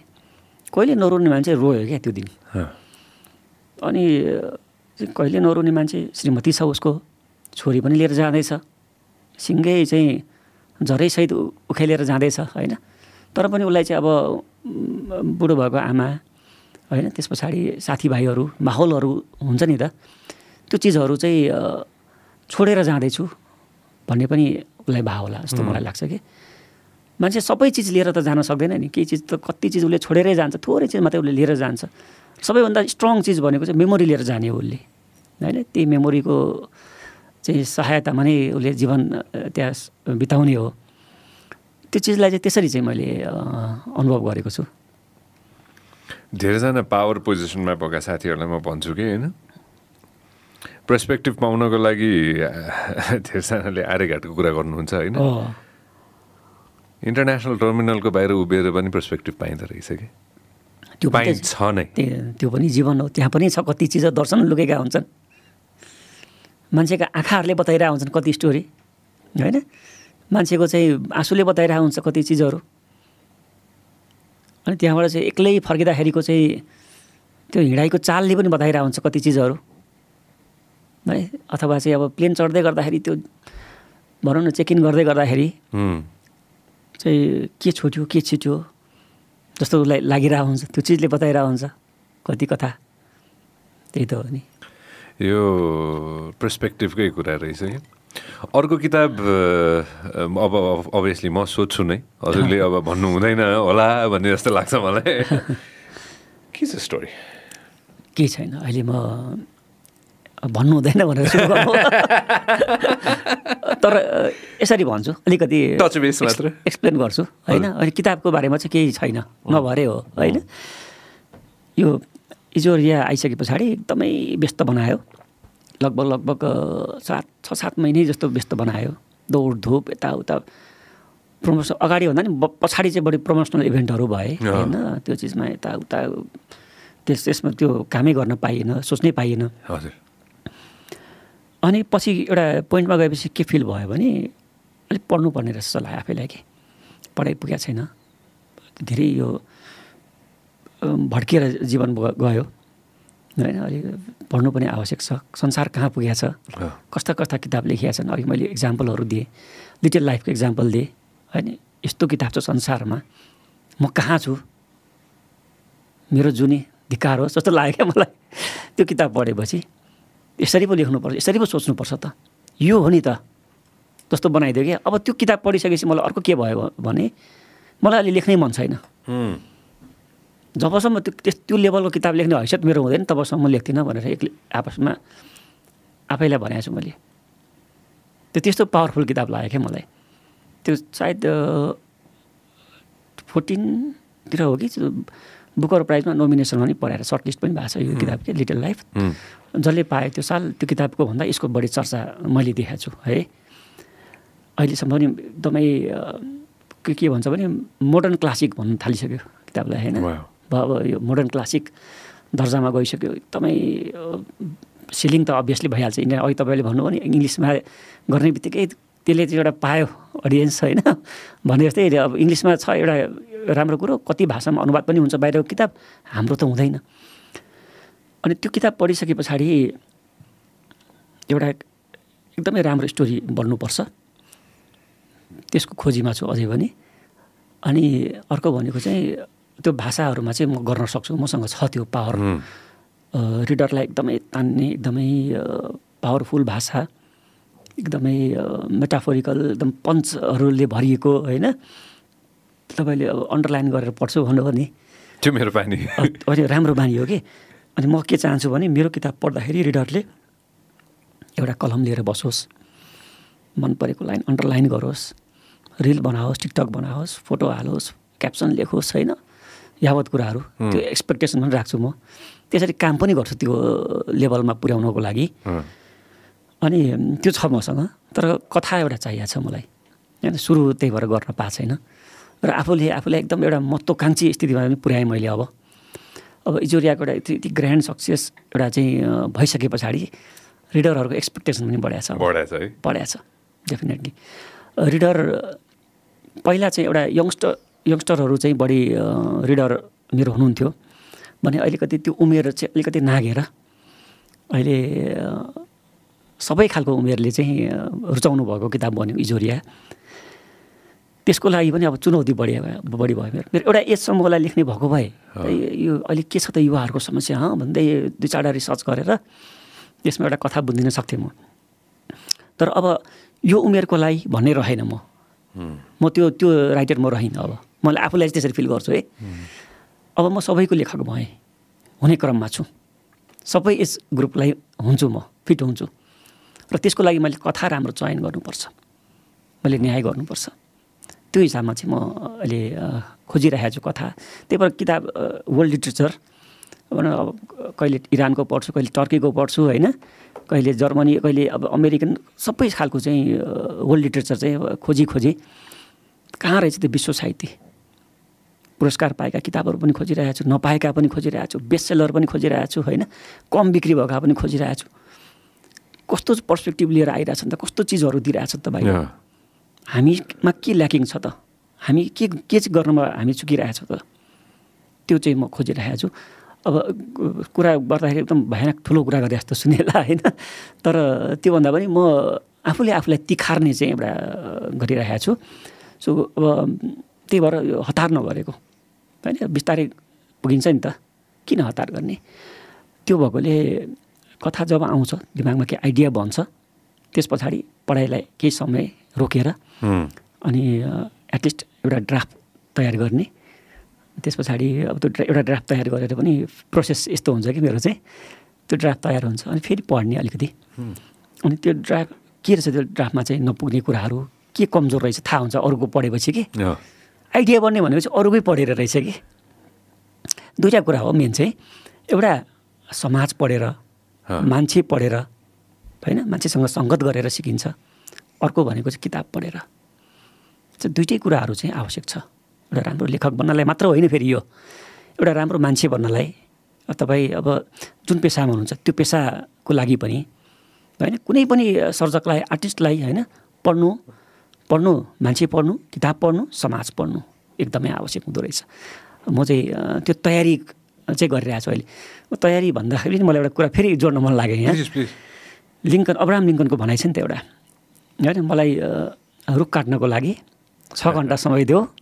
चार घन्टा म बन्चरो तिखार्नलाई प्रयोग गर्छु भनेको छ नि त। त्यो चाहिँ तयारीको कुरा हो यो होइन? म चाहिँ अहिले बन्चरो तिखारिरहेको छु। रुख काट्ने बेला मेरो आउँदैछ। पछि हान्छु। एउटा दुईवटा तिनवटा प्रहारमै म रुख ढालिदिउँला। तर अहिले चाहिँ म तयारीमा चाहिँ लागि परि गरेको छु। एउटा पर्सपेक्टिभको कुरा है। हजुर। आफ्नो क्राफ्टको जुनसुकै क्राफ्ट होस् होइन? त्यसको मास्टर बन्न सकिन्छ होला एउटा जीवनकालमा। मास्टर बन्नु केलाई भन्ने? यो आफैमा एउटा प्रश्न हो। होइन त। अब कहिले यो लिमिट नै छैन जस्तो लाग्छ मलाई यो चिजको। कहाँ गएर टुङ्गिन्छ? मान्छे त मान्छेको जात भनेको त जहिले पनि सन्तुष्ट नहुने जात हो। म दस वर्ष अगाडि आफूले लेखेको कुरालाई चाहिँ अहिले हेर्छु। म त बच्चा रहेछु जस्तो लाग्छ। आज लेखेको कुरा आज पो मलाई राम्रो लागिरहेछ त। अबको दस वर्ष पछाडि मेरो व्यक्तित्व फरक भइसक्छ। हजुर। मेरो सङ्गत फरक भइसक्छ। मेरो सम्बन्ध फरक भइसक्छ। मैले देखेको समाज फरक भइसक्छ। मैले देखेको दुनियाँ फरक भइसक्छ। त्यो बेलामा मैले पछाडि फर्केर हेर्दाखेरि को यो अहिलेको जे लेखाइमा म छु मलाई चित्त नबुझ्न सक्छ नि त। अथवा बुझ्न पनि सक्छ। किनभने मेरो सङ्गत समाज मेरो सेरोफेरो मेरो चाहिँ दिनचर्या लगो लगो खासै फरक भएन भने हो यही त हो नि। मैले जे लेखाएको थिएँ त्यो आज पनि।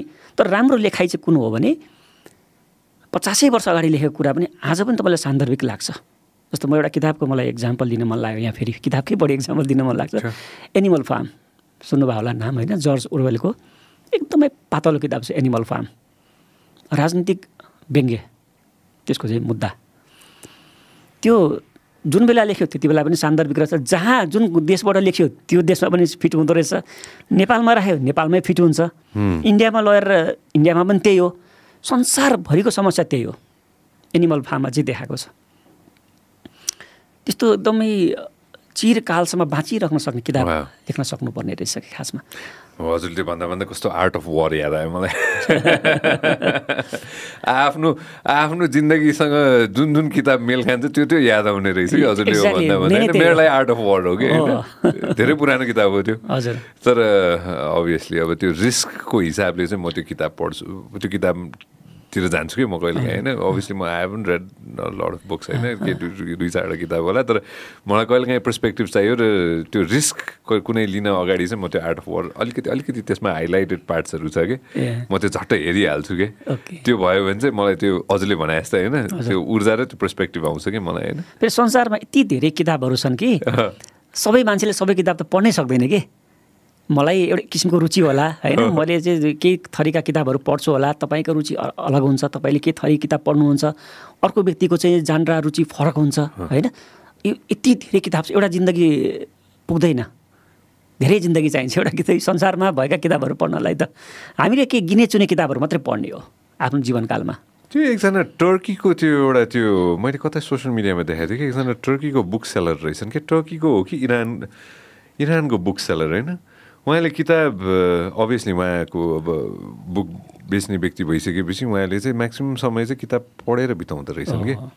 सो दिनमा चाहिँ अब भनौँ न दिन हो कि के थियो त्यस्तै के थियो कि? एउटा स्पेसिफिक थियो कि उहाँको होइन? एक्स अमाउन्ट अफ टाइममा चाहिँ उहाँले एउटा किताब पढ्नु हुँदो रहेछ होइन? त्यो भनेपछि अब इमेजिन गरौँ चालिस वर्षमा किताबै व्यक्ति बेच्ने व्यक्तिले कति आफ्नो पसलमा कति पढ्छ कति पढ्छ होला त होइन? र प्रायः बुक सेलरहरू एकदम रिडर हुन्छ फेरि है? मैले देखेको होइन कतिपय बुक सेलरहरू चाहिँ किताब बेच्ने थाहा चाहिँ हुन्छ सबै किताबको बारेमा तर पढाइ केही हुँदैन। तर कति मैले मेरो सङ्गत छ त्यस्तो बुक सेलरहरूसँग जसको चाहिँ नेपालमा पनि फ- यस्तो चिज यस्तो खालको किताब चाहियो मलाई। होइन फलाना देशको फलाना यस्तो इभेन्टको अथवा चाहिँ हिस्टोरिकल होस् कि पोलिटिकल होस् कि कस्तो होस् मैले ठ्याक्क त्यो चाहिँ चार पाँचवटा तपाईँलाई ह्यासट्याग दिए जस्तो क्या युट्युबले आफै सर्च गरेर देखाइदिन्छ नि। गुगलले सर्च गरेर देखाइदिन्छ नि। त्यस्तै खालको बुक सेलर के जसले चाहिँ पढाइ हुन्छ सबै के? ए यो सम्बन्धी यस्तो सम्बन्धीको त यो एराको त यो किताब हो नि त भनेर हुन्छ। उनीहरू उनीहरूसँग टाइम हुन्छ होइन? त्यो एउटा दिनभरि के गरी कटाउने त फेरि? पढ्ने हुन्छ। अनि फेरि ग्राहकलाई किताब बेच्न बेच्नको लागि पनि त अलिकति पढ्न जरुरी छ जस्तो लाग्छ मलाई। कुन किताब रिकमेन्ड नगर गर्ने कुन नगर्ने होइन? त्यसले गर्दाखेरि पनि रिडर चाहिँ उहाँहरू हुन्छ सुमिना म डाउन द रोड फ्युचरमा मद्दत माग्छु होइन? यो अफेरमा अफेर भन्छु म के को लागि मद्दत भनेर होइन? एउटा मेरो बडो ठुलो इच्छा चाहिँ के छ भन्दाखेरि चाहिँ म अभियसली म हरेक दिन शून्यबाट सुरु गर्छु होइन? र के अब कति गर्न बाँकी छ कति गर्न बाँकी छ होइन? कति चाहिँ के छ भन्दाखेरि अहिले स्पेसिफिकली चाहिँ यो विगतको एक वर्षमा चाहिँ बडो डकुमेन्ट्री हेर्न थालेको छु मैले होइन? विदेशको डकुमेन्ट्रीहरू जस्तै अहिले क्युबाको डकुमेन्ट्री हेर्दै थिएँ मैले अस्तिसम्म होइन? त्यो उनीहरूको इतिहास हेर्दै थिएँ मैले होइन? हेर्ने कुरा गरेँ है मैले। होइन अनि त्यो नरेसन पनि सुनिन्छ नि त होइन? वर्ल्ड वार टूको भयो हुन्छ नि होइन? अब त्यो अस्ति भर्खर मैले त्यो एउटा त्यो वीरप्पन भन्नेको हेरेको थिएँ। यो- बडो एउटा डाकु रहेछ एउटा। हो एउटा। डाकु रहेछ एउटा। त्यो डाकुको मैले हेर्दै थिएँ के रहेछ कसो रहेछ मुभी पनि? बनाएको छ त्यो जङ्गल भन्ने अलि अगाडि रामगोपाल वर्माले जङ्गल भन्ने फिल्म बनाएको छ। वीरप्पन होइन अनि अहिले अहिले मैले चाहिँ आल्पाइनिस्ट भनेर चाहिँ एउटा एक्स यो गुगल गरेर त नेटफ्लिक्समा एउटा आल्पाइनिस्ट भनेर चाहिँ एकजना व्यक्तिको डकुमेन्ट्री छ त्यो हेर्दै थिएँ होइन? एनिवेज ब्याक टु पोइन्ट जहिले पनि मैले यो हेर्दाखेरि चाहिँ हाम्रो पनि त धेरै छ नि त कुराहरू। हजुरले बुझ्नुभयो मैले भने? धेरै छ। होइन इतिहास यति लामो इतिहास छ होइन? अनि यो यो हेर्दै थिएँ मैले होइन? यो एल्बानिस भने यो हेर्दैछु अहिले माफ हेर्दैछु होइन? यो बडो एकदम त्यो अलि थ्रिलिङै छ यसको अन्त्य मलाई थाहा पाउनु मन खासै त छैन होइन तर यो यो किन किन आयो एकदम त्यो अलि अलि अर्कै अन्त्य छ जस्तो लागिरहेछ मलाई. होइन मलाई थाहा पाउनु मन छैन अब हेरौँ के हुन्छ। होइन अनि anyways coming back to point कति कति इतिहासहरू छन्। जुन इतिहासहरू maybe I might be wrong है यसमा होइन? किताबमा छन्। कतै न कतैबाट चाहिँ होइन सिनेमा बनिदियोस् कतै न कतैबाट डकुमेन्ट्री बनिदियोस् भने मेरो मेरो मेरो इच्छा छ कि त्यो चाहिँ एउटा होइन? बनाउन सकौँ भन्ने एउटा मेबी डाउन द रोड अलिक केही समय पश्चात आँट पनि हुन सक्ला। त्यो समयमा मलाई प्रब्लम मद्दत चाहिन्छ होला हजुरको एकदमै म त एभ्री टाइम यस्तो म आफै पनि इन्ट्रेस्टेड हो नि त फेरि यो चिजमा। तपाईँले मैले बारम्बार यहाँ यो यहाँ आउँदाखेरि जहिले पनि फिल्मको कुरो पनि कुरा गर्छु नि. किताबसँगै जोडिएर फिल्म पनि आउँछ कि? इन्टरनेसनल बेस्ट सेलरको बारेमा यति धेरै फिल्महरू बनाउँछ। बाहिर सबै किताब अलमोस्ट एट्टी नाइन्टी पर्सेन्ट चाहिँ नि तपाईँको कि चाहिँ बेस्ट अन फलाना नोभेल कि चाहिँ बेस्ट अन ट्रु इभेन्ट्स होइन? यसरी चाहिँ आउँछ भने हाम्रो नेपालमा किन? वाइ नट के? किन हामी कोठाभित्रै बसेर मात्रै स्क्रि- स्क्रिप्ट बनाउने त? त्यो पनि फेरि एकदमै काम अझै नगरिकन काँचो कचिलो भर्खरै फर्स्ट ड्राफ्टै बनि बनिरहेको हुन्छ जस्तो लाग्छ मलाई कि? सो यो चाहिँ हिस्टोरिकल इभेन्ट होस् पोलिटिकल इभेन्ट होस् साना साना सोसियल इभेन्ट होस् होइन? त्यसमा ती घटेका चिजहरू सो अहिले मैले मलाई मन परेको चाहिँ यो हेर्ने कथा भन्ने छ नि जुन? एकदमै राम्रो लागिरहेछ। होइन मैले अब यो होइन गरेछ नि त। कतिपय कुरा काम त गरेछ नि। हजुरले भनिसकेपछि होइन थ्याङ्क यू होइन। म फेरि यो आफ्नै don't Please. Don't get high on you own supply भन्छन् क्या त। होइन? यो होइन। म आफै सोसियल मिडियाको किरा भइसकेपछि होइन म सोसियल मिडिया खासै चलाउँदिनँ म होइन? सोसियल मिडियामै बाँच्ने भए पनि म सोसियल मिडिया खासै चलाउँदिनँ त सकेसम्म होइन? तर एउटा सो जुन म युट्युबमा हेर्छु म आफै हेर्छु समय निकालेर हेर्छु हेर्ने कथा। एक्ज्याक्टली र म सबैलाई भन्छु मेरो केही नसुन बरु होइन? तर हेर्ने कथाको एपिसोड चाहिँ हेर भनेर। म त्यस्तो मनपर्छ। एकदम मलाई पनि डाहा लाग्छ क्या डाहा भनेको पोजिटिभ डाहा है? यस्तो चिज चाहिँ मैले गर्न पाए हुन्थ्यो कि? मलाई चाहिँ भनौँ अब कति चिजहरू छ नि त गर्न लायक चिजहरू होइन?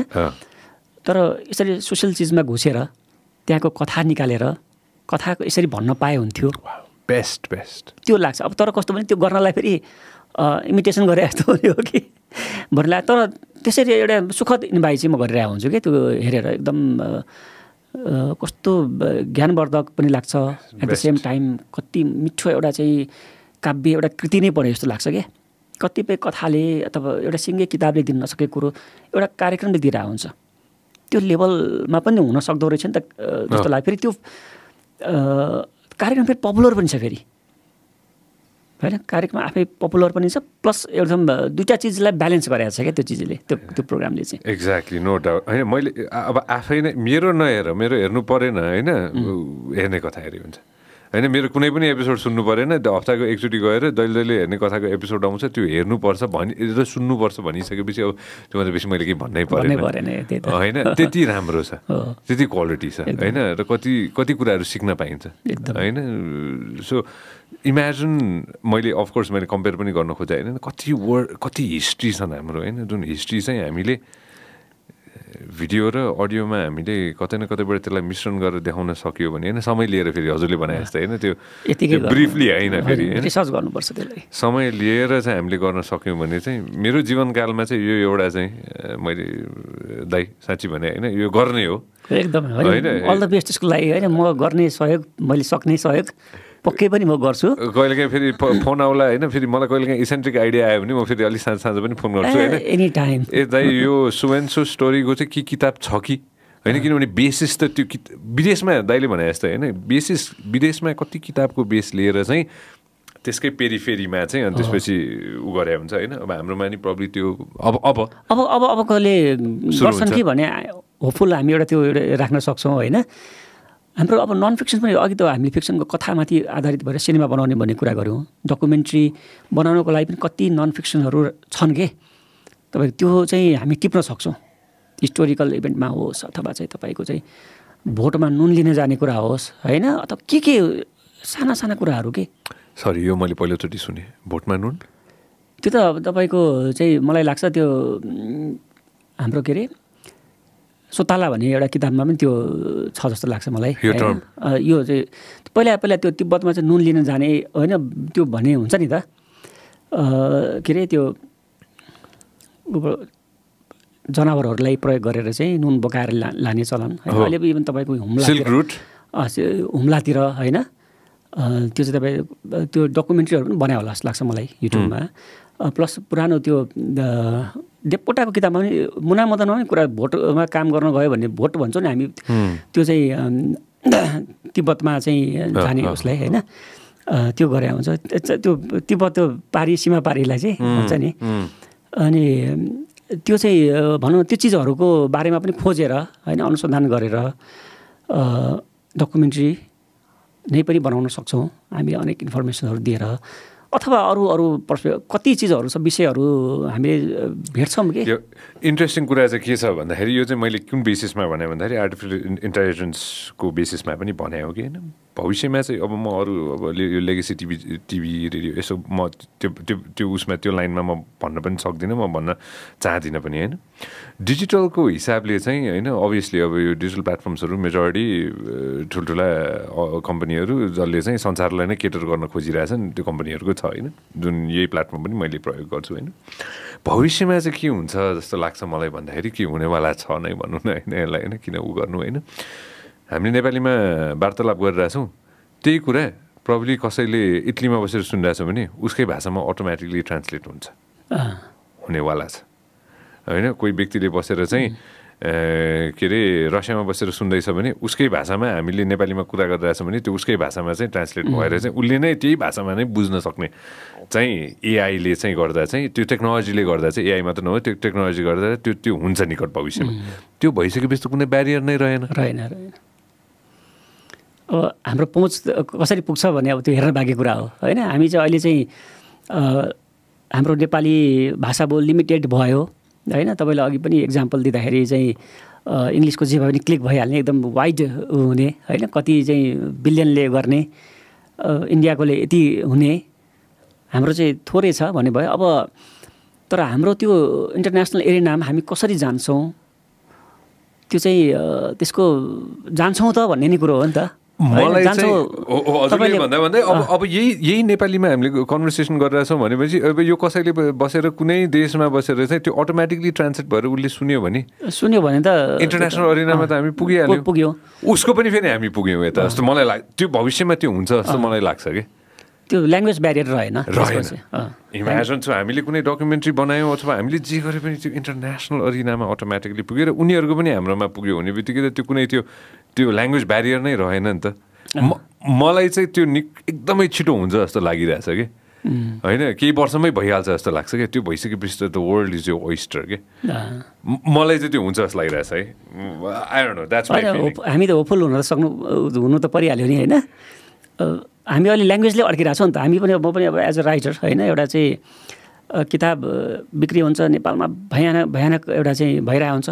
तर हामी बाहिर त्यो जान सकिरहेको हुँदैन। अब यो नेभर भोलि चाहिँ किताबको ट्रान्सलेसनको एकदम फास्ट चाहिँ फास्टेस्ट ट्रान्सलेसन एउटा त्यो भएर होइन एआईले गरिदियो गरिदियो भने भन्ने विषयमा त हामी ओफुल हुन सक्छौँ। यहाँ लेखाएको थियो कि किताबमा होइन यो किताबमै हो क्या अरे होइन New York Times and Globe and Mail best seller भनेर यहाँ थियो होइन अब यो मलाई के थाहा छ न्युयोर्क टाइम्स त सुनेको थियो Globe and Mail best seller अहिले त इङ्ग्लिस किताबहरू चाहिँ तपाईँको एउटा न एउटा चाहिँ नम्बर वान बेस्ट सेलर भनेर आइरहेको हुन्छ यो के हो यसको यो थाहा छैन अब के अनुसन्धान केहीकोमा आधारित भएर बेस्ट सेलर चाहिँ भएको होला न्युयोर्क टाइम्स चाहिँ अब तपाईँले पनि सुन्नुभयो मैले पनि सुन् सुनेको त्यो चाहिँ एकदमै उनीहरूको चाहिँ एउटा विकली नै सायद हुन्छ होला त्यो होइन?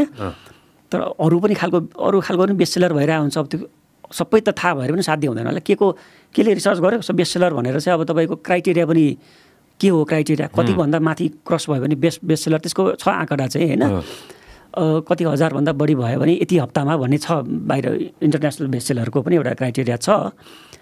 तर अब के को आधारले गर्यो त्यो कसले रिसर्च गर्यो भन्ने चिज चाहिँ अब त्यो होला उनीहरू यतिकै त बेसलेस भएर त त्यो गर्दैन पनि होइन? त्यो होला। तर खास के को चाहिँ मलाई पनि थाहा हुँदैन। Best number one best seller कति किताबहरूमा देखिरहेको हुन्छ तर न्युयोर्क टाइम्स बाहेक अरू चाहिँ म थाहा पाउँदैन फेरि। होइन होइन त होइन होइन। अब त्यो ग्लोबल आउटरिच चाहिँ सोच्नुपर्छ जस्तो लाग्छ कि मलाई होइन? अब कसैले त भन्नु पऱ्यो नि त होइन? होइन ग्लोबल आउटरिच सोच्नु चाहिँ बेला भइ पनि सक्यो। पब्लिक कति कति कति ठाउँमा हामी ढिलो पनि भइसकेका छौँ होइन? र म म एटलिस्ट र अब आउने अब आउने जेनेरेसन त्यसपछिको जेनेरेसन चाहिँ ग्लोबल ग्लोबली नै सोध्छ जस्तो लाग्छ कि मलाई।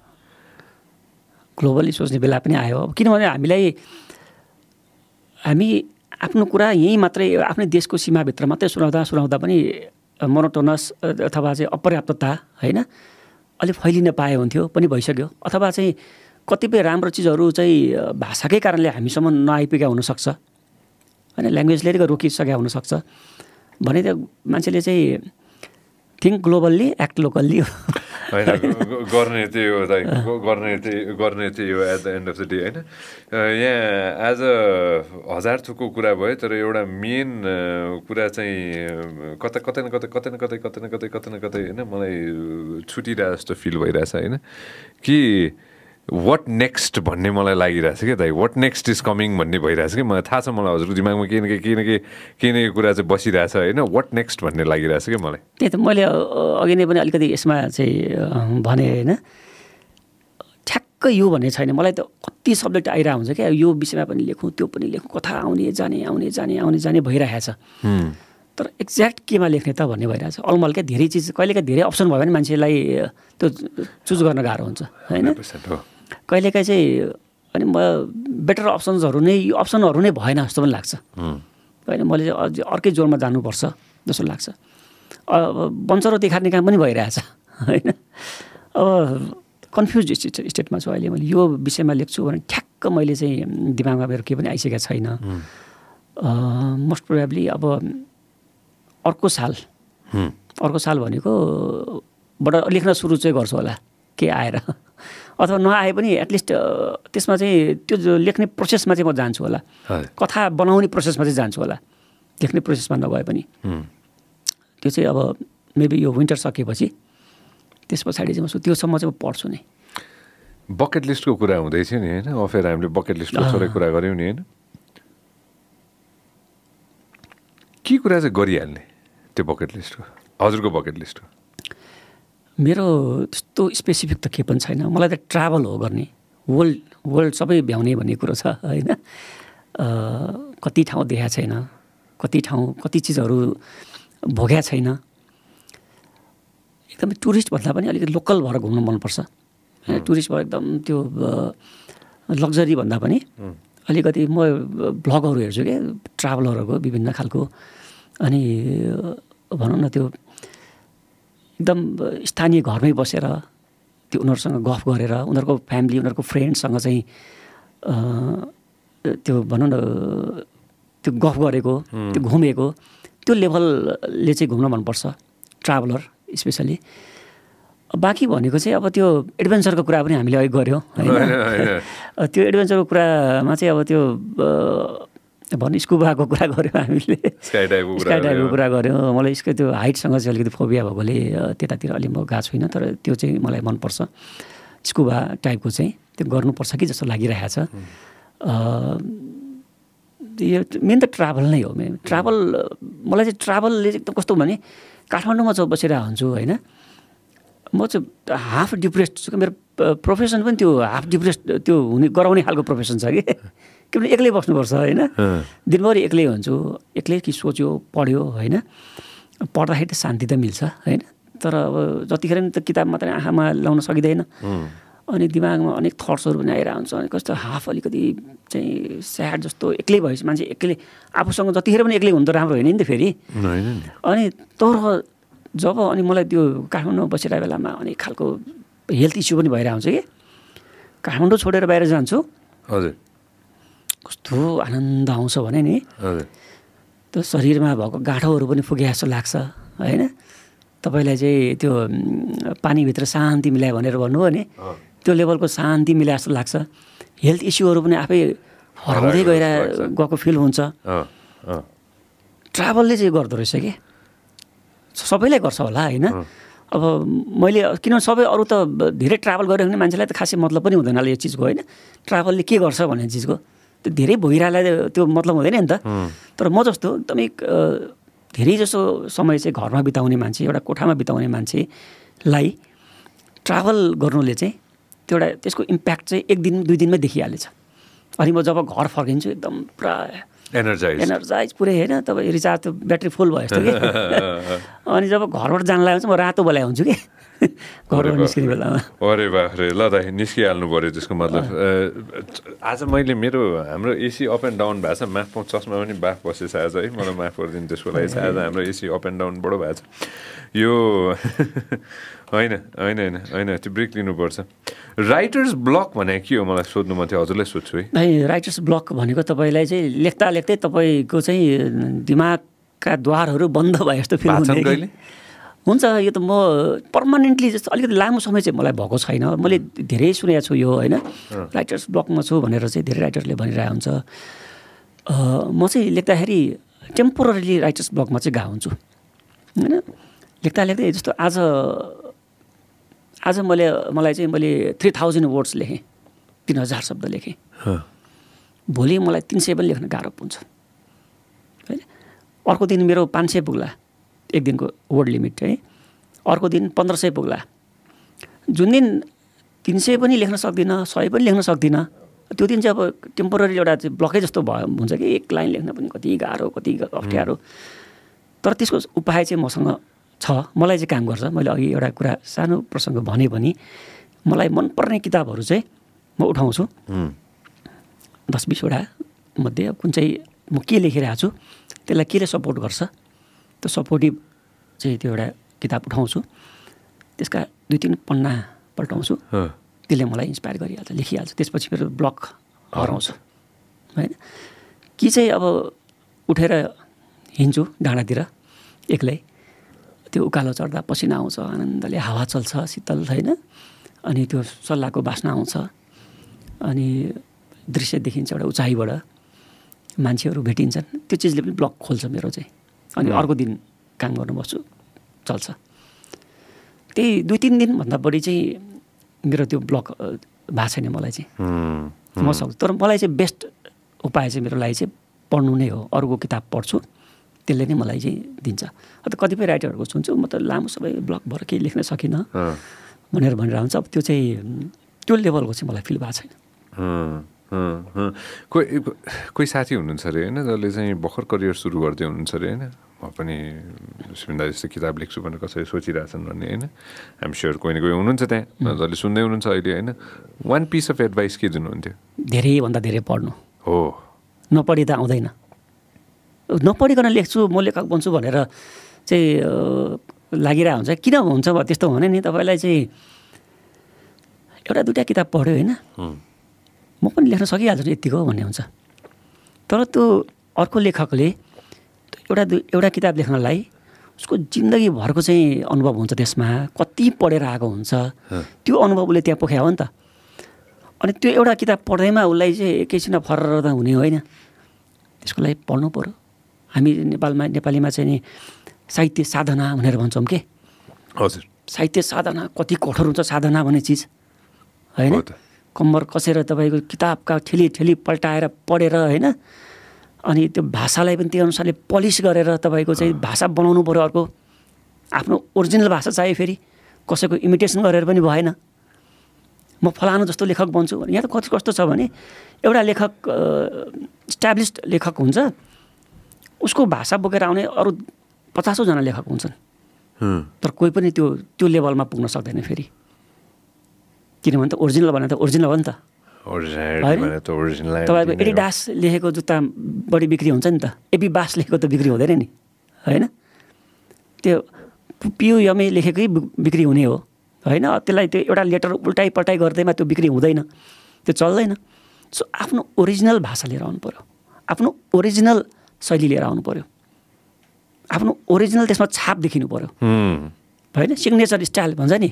सिग्नेचर स्टाइल हुनु पऱ्यो नि त एउटा राइटरको त त्यसको लागि के गर्यो त पढ्ने पढ्ने पढ्ने पढ्ने पढ्ने रात दिन पढ्ने बन्चरो तास्ने बन्चरो तिखार्ने त्यो पढ्ने नै हो त्यो भनेको राइटर बन्नलाई पढ्नुपर्छ नपढी हुँदैन अनि मैले कतिपयलाई सल्लाह पनि दिन्छु कि फोन गर्छन् अथवा इमेल गरेर हुन्छन् म चाहिँ एउटा किताब लेख्छु के के पढ्नु भएको छ भनेर सोध्छु पहिला मैले तपाईँको यो यो पढेँ फलानाको यो यो पढेँ भनेर उसले उसको चाहिँ त्यो उसमा चाहिँ लिस्टमा चाहिँ दसवटा म्याक्स दसवटा किताब पढाइ हुन्छ। पुग्दैन नि त कहाँ दसवटा किताब पढेर चाहिँ किताबै लेख्ने आँट त त्यो त एकदम गड गिफ्टेड हुनु पऱ्यो त्यो क्रिसको चाहिँ ऋतिक रोशन हुनु पऱ्यो होइन? नभए त गाह्रो हुन्छ है? त्यो भएकोले अनि मैले उहाँहरूलाई चाहिँ त्यो कसरी गर्छु डिल गर्छु भन्दाखेरि म चाहिँ पहिला चाहिँ अरू बिसवटा तिसवटा नेपाली किताबको नाम दिन्छु। यो पढ्नुहोस् एक वर्ष तपाईँले पुरै ध्यान गरेर पढ्नुहोस् फुल टाइम पढ्नुहोस् एक वर्ष। अनि अलिक सजिलोबाट सुरु हुने इङ्ग्लिस किताबहरू रिकमेन्ड गर्छु। अनि अलिक अप्ठ्यारो अप्ठ्यारो हुँदै जानेसम्म होइन? त्यो त्यति मैले बिसवटा नेपाली र बिसवटा अङ्ग्रेजी किताब रिकमेन्ड गरिसकेपछि उसले एउटा पढ्ने बाटो भेट्छ कि? बानी पर्छ। उसले मलाई मैले उसलाई गर्नै पर्दैन। ऊ चाहिँ कस्तो भने कन्ट्रोल उसमा उसको हातमा स्टियरिङ आयो। ब्रेक लगाउनु पनि जाने स्टियरिङ पनि कन्ट्रोल गर्न सक्यो अब उसले। मैले अलिकति सिकाइदिएको मात्रै स्टार्ट गर्न चाबी खोलेर होइन स्टार्ट मात्रै गर्न सिकाइदिएँ उसले अब गाडी लान्छ। त्यो चाहिँ म सल्लाह दिन्छु। पढ्ने लेख्ने आज लेखेर एउटा ड्राफ्ट किताब लेखाएको छ भने आज लेख्ने छोड्ने त्यसलाई। छ महिना छोडिदिने। छ महिना फेरि पढ्ने। अब छ महिना फर्केर आउँदाखेरि त्यो ड्राफ्ट पहिला जतिको राम्रो लाग्छ लाग्दैन आफूलाई। मै भनिदिन्छु चान्सै छैन। मैले त्यही त्यही नै गरेको छु ठ्याक्कै। अनि चाहिँ त्यसमा कमी कमजोरी उसले भेट आफै भेट्छ कि? छ महिना चाहिँ उसले त्यो दिमाग तिखारिसके पछाडि किताबहरूले। उसले आफ्नो कमजोरी कहाँ रह्यो आफ्नो विशिष्टता केमा रह्यो? सबै उसले उसको कमान्ड अलिकति त्यहाँ रहन्छ। र छ महिनापछि उसलाई राम्रो लाग्यो भने त्यो डेफिनेटली केही हदसम्म राम्रो होला भन्ने लाग्छ कि? म कविताको हकमा चाहिँ त्यो गर्छु कि? कविता लेख्छु आज। आज क्या गजब लाग्छ मलाई। मैले खतरा कविता लेखेँ सुनाइहालौँ कि कसैलाई गरेर? कसै कसैलाई सुनाइ पनि हाल्छु फोन गरेर। ए मैले कविता फुरे आज एउटा सुनाउँ त। अनि म त्यो एक महिना दुई महिनापछि त्यो कविता हेर्छु। ओहो लाजले मुखै छोप्न मन लाग्छ। किन सुनाएछु मैले त्यो कविता? बिचमा जस्तो लाग्छ। ट्विटरमा हालिहाल्नु हुँदैन? ए ट्विटर छैन क्या अहिले त? के। हालिहाल्नु एक्समा। अनि फेसबुकमा हालिहाल्यो। के किन मान्छेले गर्छन् क्या? अरूहरूले पनि गरिरहेको हुन्छन्। आजको लेख आजै हालिहाल्यो। आज फुरेको कविता भनेर हालिहाल्छन्। मिति सहित हाल्छन् होइन? अनि त्यो आजै अरू पढ्नेलाई अझै राम्रो लाग्दैन। त्यो लेख्नेलाई मात्र आज राम्रो लाग्छ फेरि। लेख्नेलाई चाहिँ अलि केही समय बित्नुपर्छ। अरू अरू कविता अलिअलि पढेपछि त्यो कहाँ रहेछु म भन्ने थाहा हुन्छ कि? त्यो भएर यसरी अपडेट हुँदै जाने। पढ्नुलाई चाहिँ हामीले पढेपछि नै थाहा हुने चिज हो धेरै कुरा। लेखक बन्नेले त सबैभन्दा महत्त्वपूर्ण कुरा पढ्ने हो। त्यही नै सल्लाह दिन्छु म चाहिँ वा होइन ब्युटिफुल ब्युटिफुल म म हाम्रो कता कताको प्लान बनाएको छ होइन? अब यो प्लान मध्ये जनकपुरको प्लान पनि बनाएछ हाम्रो त त्यो के अरे अरू कतै गएर समुद्र हेर्ने पनि प्लान बनाएछ समुद्र हेर्न श्रीलङ्काको प्लान बनिरहेको थियो। होइन कतै न कतैको प्लान बन्दै थियो। अब त्यो- त्यहाँसम्म नपुग्यो नि उहीँ के अरे यो छिमेकी मुलुक गोवासम्म पनि पुग्ला होइन. कतै न कतैबाट सुरुवात गर्नु पर्यो। जनकपुर चाहिँ अर्को पालि जाँदाखेरि चाहिँ मलाई पनि भन्नु म। सकेसम्म म म। पनि आउने प्रयास गर्छु होइन दाई मलाई अफकोर्स मैले अघि नै भने नि होइन मैले धेरै टोक सोच छ होइन यो यो यो गर्नुपर्छ होइन समय लाग्ला होइन तर यो गर्नुपर्छ यसको लागि। चाहिँ मैले मद्दत माग्छु। एकदम एकदम एकदम म एनी टाइम छु भनिसकेँ त मैले होइन म जहिले भने पनि जे भने पनि जस्तो किसिमको भने पनि हजुर यो लेभलको काम गर्नलाई म आफूलाई पनि सन्तुष्टि मिल्छ नि त होइन मिलेर एउटा गरौँ के भन्ने चिजमा चाहिँ जहिले म हो मैले पनि एउटा त्यो भनौँ न म आफै पनि त्यो सोख राख्छु रुचि राख्छु। हजुर त्यही भएर मिलेरै गरौँ न होइन? एकदमै, हन्ड्रेड पर्सेन्ट हन्ड्रेड एकदमै। पर्सेन्ट र कहिले हामीले कहिले केही गर्न सक्यो भने केही म के- के- केही यताबाट होइन any time if we can help दाइ twenty four hours any time एकदम definitely thank you so much for coming thank you very much मलाई पनि बडा डेढ वर्ष सायद भयो होला एक डेढ वर्ष बट नयाँ नयाँ चिजहरू पनि आए। कतिपय ठाउँमा अलिक बढी बोलियो कि जस्तो पनि लाग्यो। कहिलेकाहीँ के हुन्छ भने नि अब यस्तो प्रोग्राममा चाहिँ बोल्दै जाँदाखेरि तपाईँको इन्फर्मेसनै गल्ती आइरहेको हुन्छ कि आफूबाट आफूलाई थाहा हुँदैन कि आफ्नो दिमागलाई। अनि कहिलेकाहीँ त्यो पनि भइरहेको हुनसक्छ त्यो इनकेस त्यो भयो भने नि म चाहिँ दर्शकहरू श्रोताहरूसँग अहिले नै क्षमा पनि माग्छु नै मान्छे हो दाइ होइन? जेन्युन कुरा हो होइन? कुनै स्क्रिप्ट त छैन छैन बोल्दै जाँदाखेरि कहिलेकाहीँ त्यो स्लिप भइदिएर हुन्छ कुराहरू पनि। मान्छे त भन्दा हामी। डेफिनेटली त्यसको इन्टरप्रिटेसन चाहिँ अब श्रोता दर्शकहरूले चाहिँ एकदम राम्रोसँग गरिदिनु भयो भने आभारी हुन्थेँ म पनि। के गर्नु दाइ? चार पाँचवटा ड्राफ्ट छैन। ड्राफ्ट ड्राफ्ट बनाउनु पर्ने रहेछ क्या? त्यो भयो भने त मजा आएन thank you so thank much you very much एकदमै रमाइलो भयो। मलाई दुई घन्टा बितेको पत्ता पनि भएन। दुई घन्टा बित्छ क्या? बित्यो होला सायद धेरै लामो कुरा पनि भयो। नेक्स्ट टाइम चार घन्टा बित्छ त ए यो 100%. दिनभरि बसे पनि जति पनि कुरा हुने रहेछ क्रिएटिभ कुराहरू कस्तो राम्रो इन्टेलेक्चुअल कुराहरू भए होइन? म त खुसी नै भएँ एकदमै। Thank you so much, Sai. Thank you so